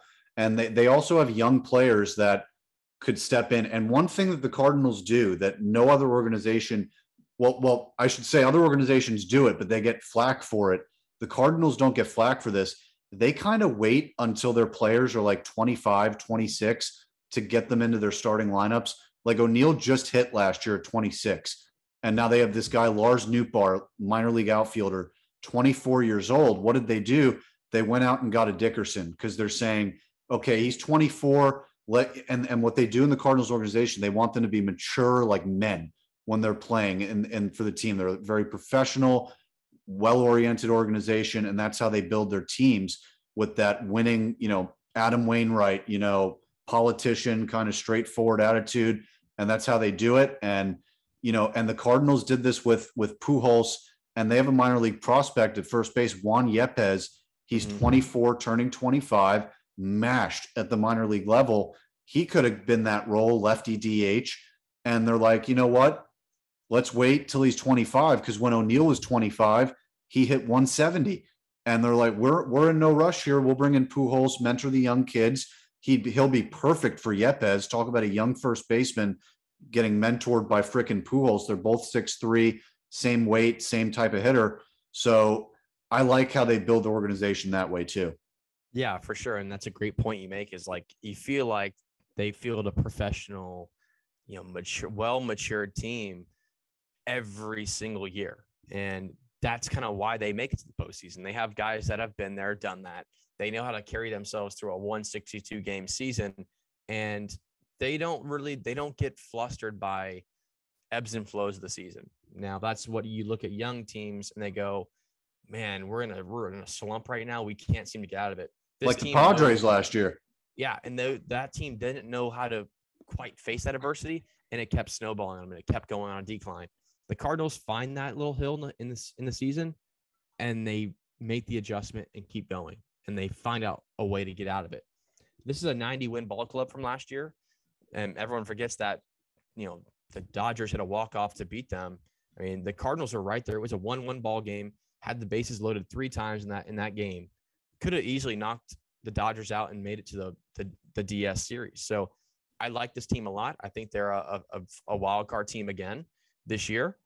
Uh, if they can piece it together and, and like I said, create that that offensive, you know, ju- not juggernaut, but create that offensive power that they had in their heyday, they yeah. can be a contender again. And I, I you, you like to see it because they're one of the the core teams that's always there. Uh, just one of my favorite teams. I will just say that. Yeah, and I'm looking forward to the the Albert Pujols milestones yep. that he might hit this year in a Cardinal uniform. Perfect. I love it. Farewell. Farewell to farewell. Yeah, I love it. And, and uh, the one thing for the Cardinals too, they're going to have to, if they're 500 in the time that Jack Flaherty misses time, they'll be fine. So like that's what they have to do. Jack Flair's gonna be out probably till May, June. They need to be like 500 till then. So let's go to the Brewers. I think they're gonna win the division. You got two Cy Youngs in your rotation: Corbin Burnes, Brandon Woodruff, then Peralta. I mean that that might be the best top three in baseball. Like the Dodgers have a great top three with Kershaw, Buehler, Urias. This is right there with that. I mean, I I love that Brewers top three. They got McCutchen. They got Hunter Renfroe, They lost Avisail Garcia, but they bring those guys in. I like those additions a lot. Omar Narvaez stays at catcher. Um, Luis Urias, though, their third baseman, he's going to be, uh, or it's either Urias or Urias, forgive me there, um, but he's going to be injured to start the season. He hit 23 home runs last season, so he's going to be a nice thing. But that's why the Brewers traded for Brosseau from the Rays. He'll fill in in that time. be a nice steady guy over there. And then they have Willy Adames came in and sh- he lit a fire under the Brewers offense when he got there. Top 10 shortstop material when he's playing, very underrated player. Um, Kolten Wong at second base. Um, trying to think of the rest of the roster, but they, they've got uh, obviously the, the the X factor for them. Bottom line, Rowdy Tellez plays first base. Center field is still Lorenzo Cain now at 35, and then right field is Hunter Renfroe. McCutchen they said is going to DH because of his age. He's 35 years old now. Um, and and uh, so, but the, what I was going to say is the X factor is Yelich. He had 248 with nine home runs and 51 RBIs last year, and they won all the games that they won. If he is even if he hits 20 home runs and has 70 RBIs, this this changes this lineup. But if he's MVP Yelich, like dude, they could win the World Series. Oh yeah, I mean, people literally are are so quick to forget teams' is I guess downfall in a postseason. This team contended with the Braves in you know in a five game series. They ended up losing three one in the series, but every single game was close. They won game one two to one, lost game two three nothing, lost game three three nothing as well, and then in game four lost five four off of Freddie Freeman um, solo shot to take the lead, and the Braves ultimately closed him out. They were they were a few abs away from really, I guess, taking down the potential champions um, or the eventual champions, excuse me. But I think they're they're they're a fun team to watch. Uh, like I said, Willy Adames last year lit a fire underneath them. Uh, he's a clubhouse guy. He he kind of creates that. You know, we're gonna have a laid back attitude. We're gonna have fun playing this game, and they have a ton of weapons around him. Kolten Wong, Lorenzo Cain, uh, Christian Yelich, McCutchen's in there at the four spot. Um, bottom half of the lineup, Hunter Renfroe hits for power. Had a great year in Boston last year after a really awful season with Tampa the year before. Um, and then you look at Rowdy Tellez is in there, Salada Bear, and Omar Narvaez at catcher. A really solid lineup. So uh, if they were able to to hit the baseball at a higher level uh, and really kind of solidify that lineup, they're going to be they will be the, the division champs. And I think that's they're the solid pick. The Cardinals can compete with them. I don't think they have nearly as much depth yet right now, but they're able to pitch as well. They have a, a great starting rotation and they have a good back end of the bullpen, which really, um, come crunch time, is what will get you to the postseason and, and, really continue success out there. Yeah, I really like the Brewers World Series contenders for sure. Uh, and then we got the NL West finally here, and we'll do this quick. Padres, uh, I think they they got Sean Manaea in a trade. I think they did that because you look at that rotation in total. Darvish, 4.22 ERA last year. Snell, injured a lot, ERA over five or close to five, and he couldn't go deep into games. So that that was a scare. Clevinger already on the IL, missed all of last year. Um, Dinelson Lamet couldn't stay healthy. Now he's a bullpen guy. Chris Paddack wasn't who they thought he was. He's trade bait. So they their rotation, while they have a lot of, oh my God, they got another starting pitcher. There were a lot of up and down last year. Joe Musgrove was really the only guy he threw a no hitter last year. He was perfect basically the whole year, ERA under three. He was great. Um, and, and, then they have uh, Mackenzie Gore, uh, number one pitching prospect as well, won't start in the rotation. So that's why I think they got Manaea. He provides that steadiness in there. He doesn't get hurt a lot. He's going to give you innings. Nice there. But Tatis is going to miss time to start the year. I really like the Luke Voit move because they needed a cleanup hitter. We, we said that last year. They didn't have a righty that they could. Tatis and Machado are great, but they didn't have a righty cleanup hitter because they like to hit Tatis in the first three and Machado in the first three. Uh, and they also didn't have a lefty to split up those guys. I still don't think they do because I, I prefer to kind of lower Cronenworth and Grisham and maybe get another lefty, but that kind of seems out of the picture. I feel like Michael Conforto, still a free agent, would be perfect because they don't have a left fielder right now. You can move Myers to left, put Conforto in right. Maybe I'm playing GM again there, Steve. Maybe I'm right in, in a week or two. Uh, yeah. But I like that for the Padres. When Tatis gets back, obviously that's going to be a jolt. But that rotation, it is a question mark, even though there's like eight, nine options. Yeah, uh, it's how do you want how do you want to piece it together? Blake Snell, uh, kind of a liability in that lineup. I mean, rotation, excuse me um, Yu Darvish, Musgrove, Sean Manaea. A lot of a lot of potential and guys that can throw the baseball hard. They have great secondary stuff. They can get guys out, but it's piecing it together. Like I've said for every every rotation so far, it's it's creating that consistency and being able to do it for a long duration of time. You don't have to do it for a whole 162, but just enough to where you're be able to contend for about would say 90 to 110 games. Blake Snell, great for two starts. And then he's off for six starts. Yu Darvish can have a great outing, and then he goes up and gives six the next night. Uh, Sean Manaea, he's had some injury problems as of late. His shoulder's been an issue. So is he the Sean Manaea that was dominant two a couple years ago? If he is, great. Then that's a great solid addition to your to your rotation. But this Padres pitching staff, I think, is what will ultimately keep them out of the postseason. And whoa, they have been they were figured out last year, halfway through the year. The lights of their house of fire. They were able to beat anyone everyone they were playing. And then all of a sudden, here come the Cardinals. Dodgers beat them up late in the, late in the season. They weren't able to rebound. Have a great young lineup, but I just think pitching is going to be their ultimate downfall. I just think it's just not strong enough to compete with certain teams um, out there in the West and in the in the National League.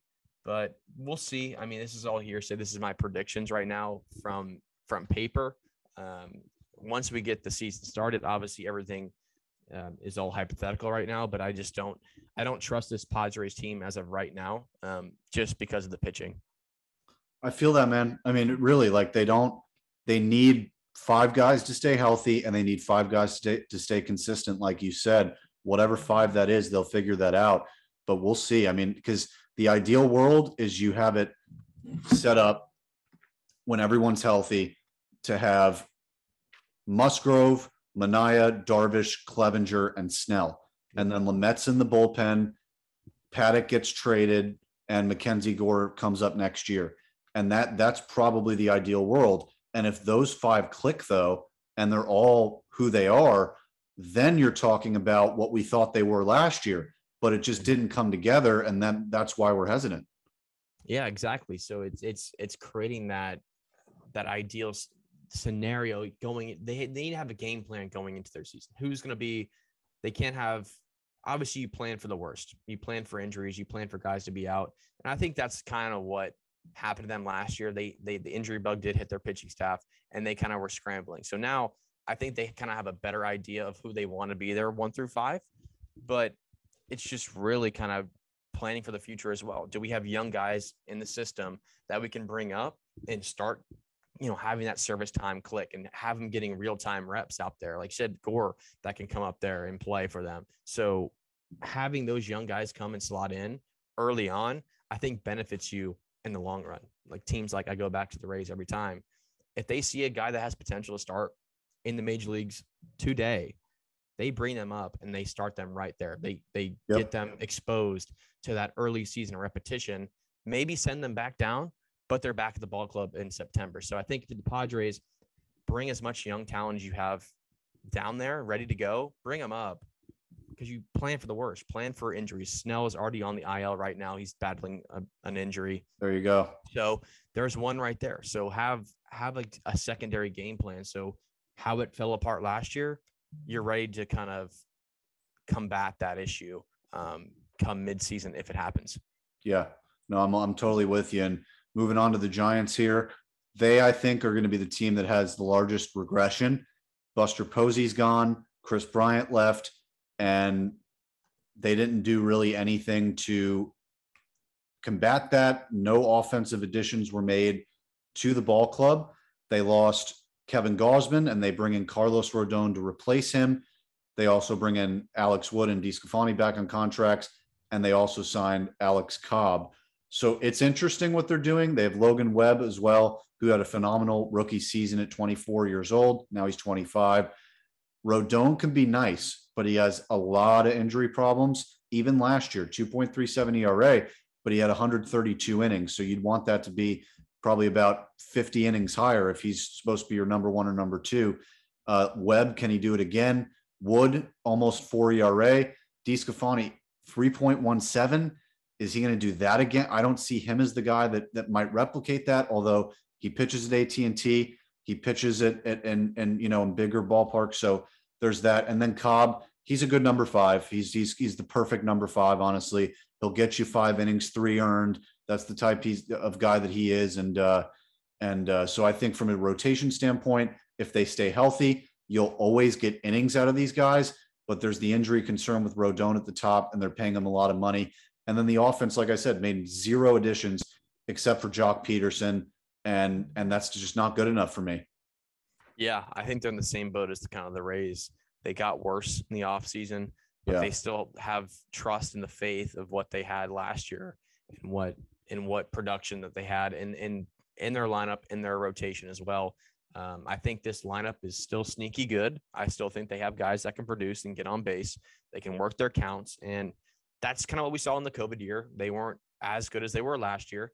They progressed, and now they regressed back to where I think they were in 2020 but they still have guys that can that can get on base move move the lineup through a bunch of you know 260 270 hitters but hey if you have a, a group of nine of those guys i think i'm still confident um, in their day in day out um, you know in their game plan so Yeah, and and listen uh, to this, like like Brandon Belt last year, 325 at bats, Yep. 29 home runs, 59 That's awesome. RBIs. So that that's crazy.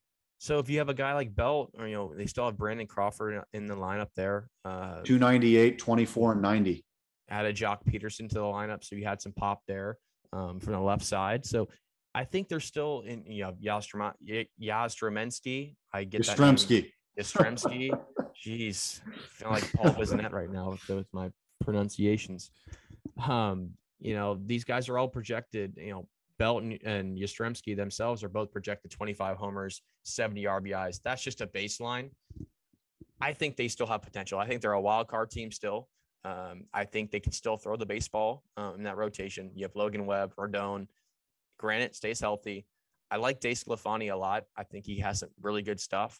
Um, Alex Cobb can eat some innings. Um, you know, he's uh, one of those guys where I don't know how he's still in the league, but he has some potential to, to eat up some innings. Um, and Matt Boyd is is on the uh, IL right now. So Right.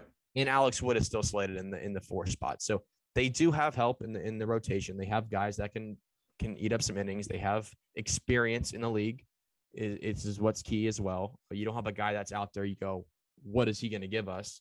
So I still think they can compete. They have a a great foundation there. It's just you know what hurts them is they didn't they lost more than they brought on, and they were a great ball club last year unfortunately lost to the Dodgers in, in five games. It was a great series. And I think if they were to have made some additions, I think they would have been competitors for this division. But the Dodgers went out and did what the Giants didn't. They went out and got those big fish and they got significantly better.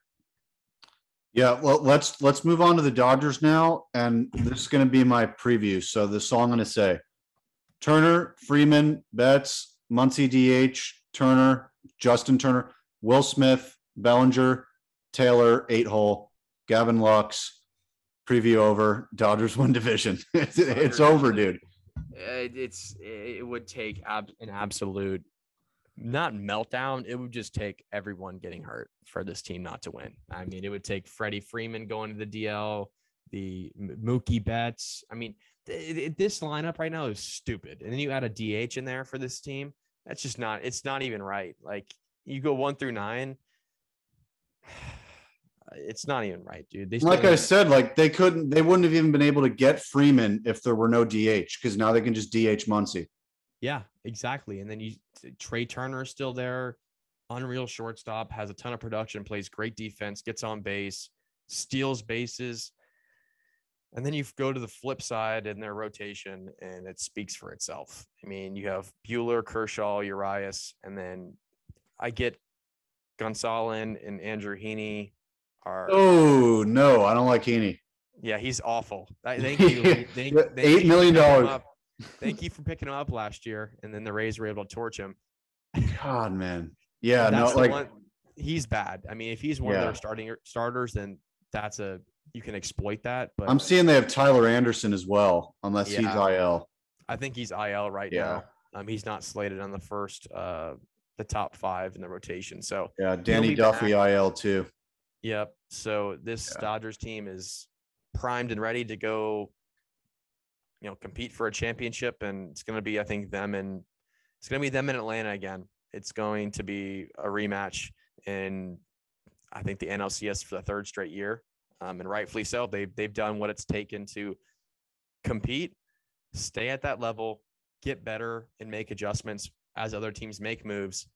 Uh, they're the two best teams in the NL and the two best teams in the freaking league. So uh, it's going to be hard to, to beat this team. They're going to be 100 plus wins. Um, yeah, it's going to be it's going to be a, a fun time playing this team. Uh, sure yeah. Right yeah. And Craig Kimbrel.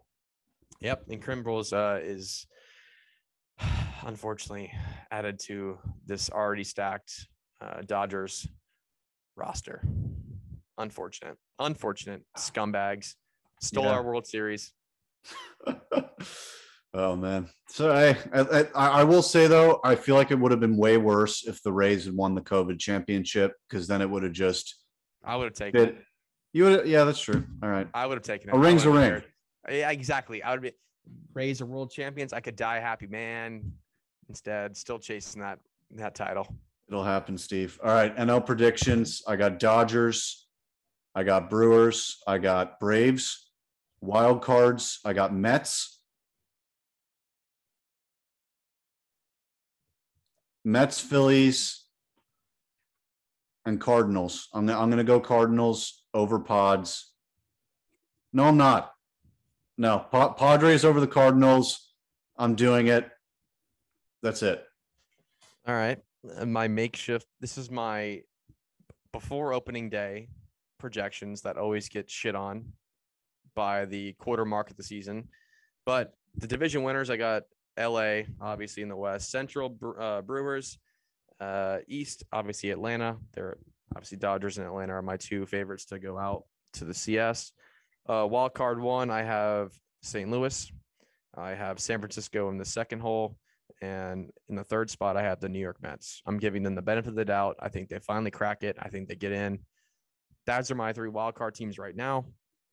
Uh, I think the Padres will be they'll be competitors. Um, I mean, they could very well overtake the Giants, but I still believe the Giants have, like I said, that body work from last year. I think it there is a a, carryover after a team has success like that that they don't want to regress and, and, miss the playoffs. So I think they still have that fire to get back there um, and compete for a championship again. So I have San Francisco as one of my wild cards.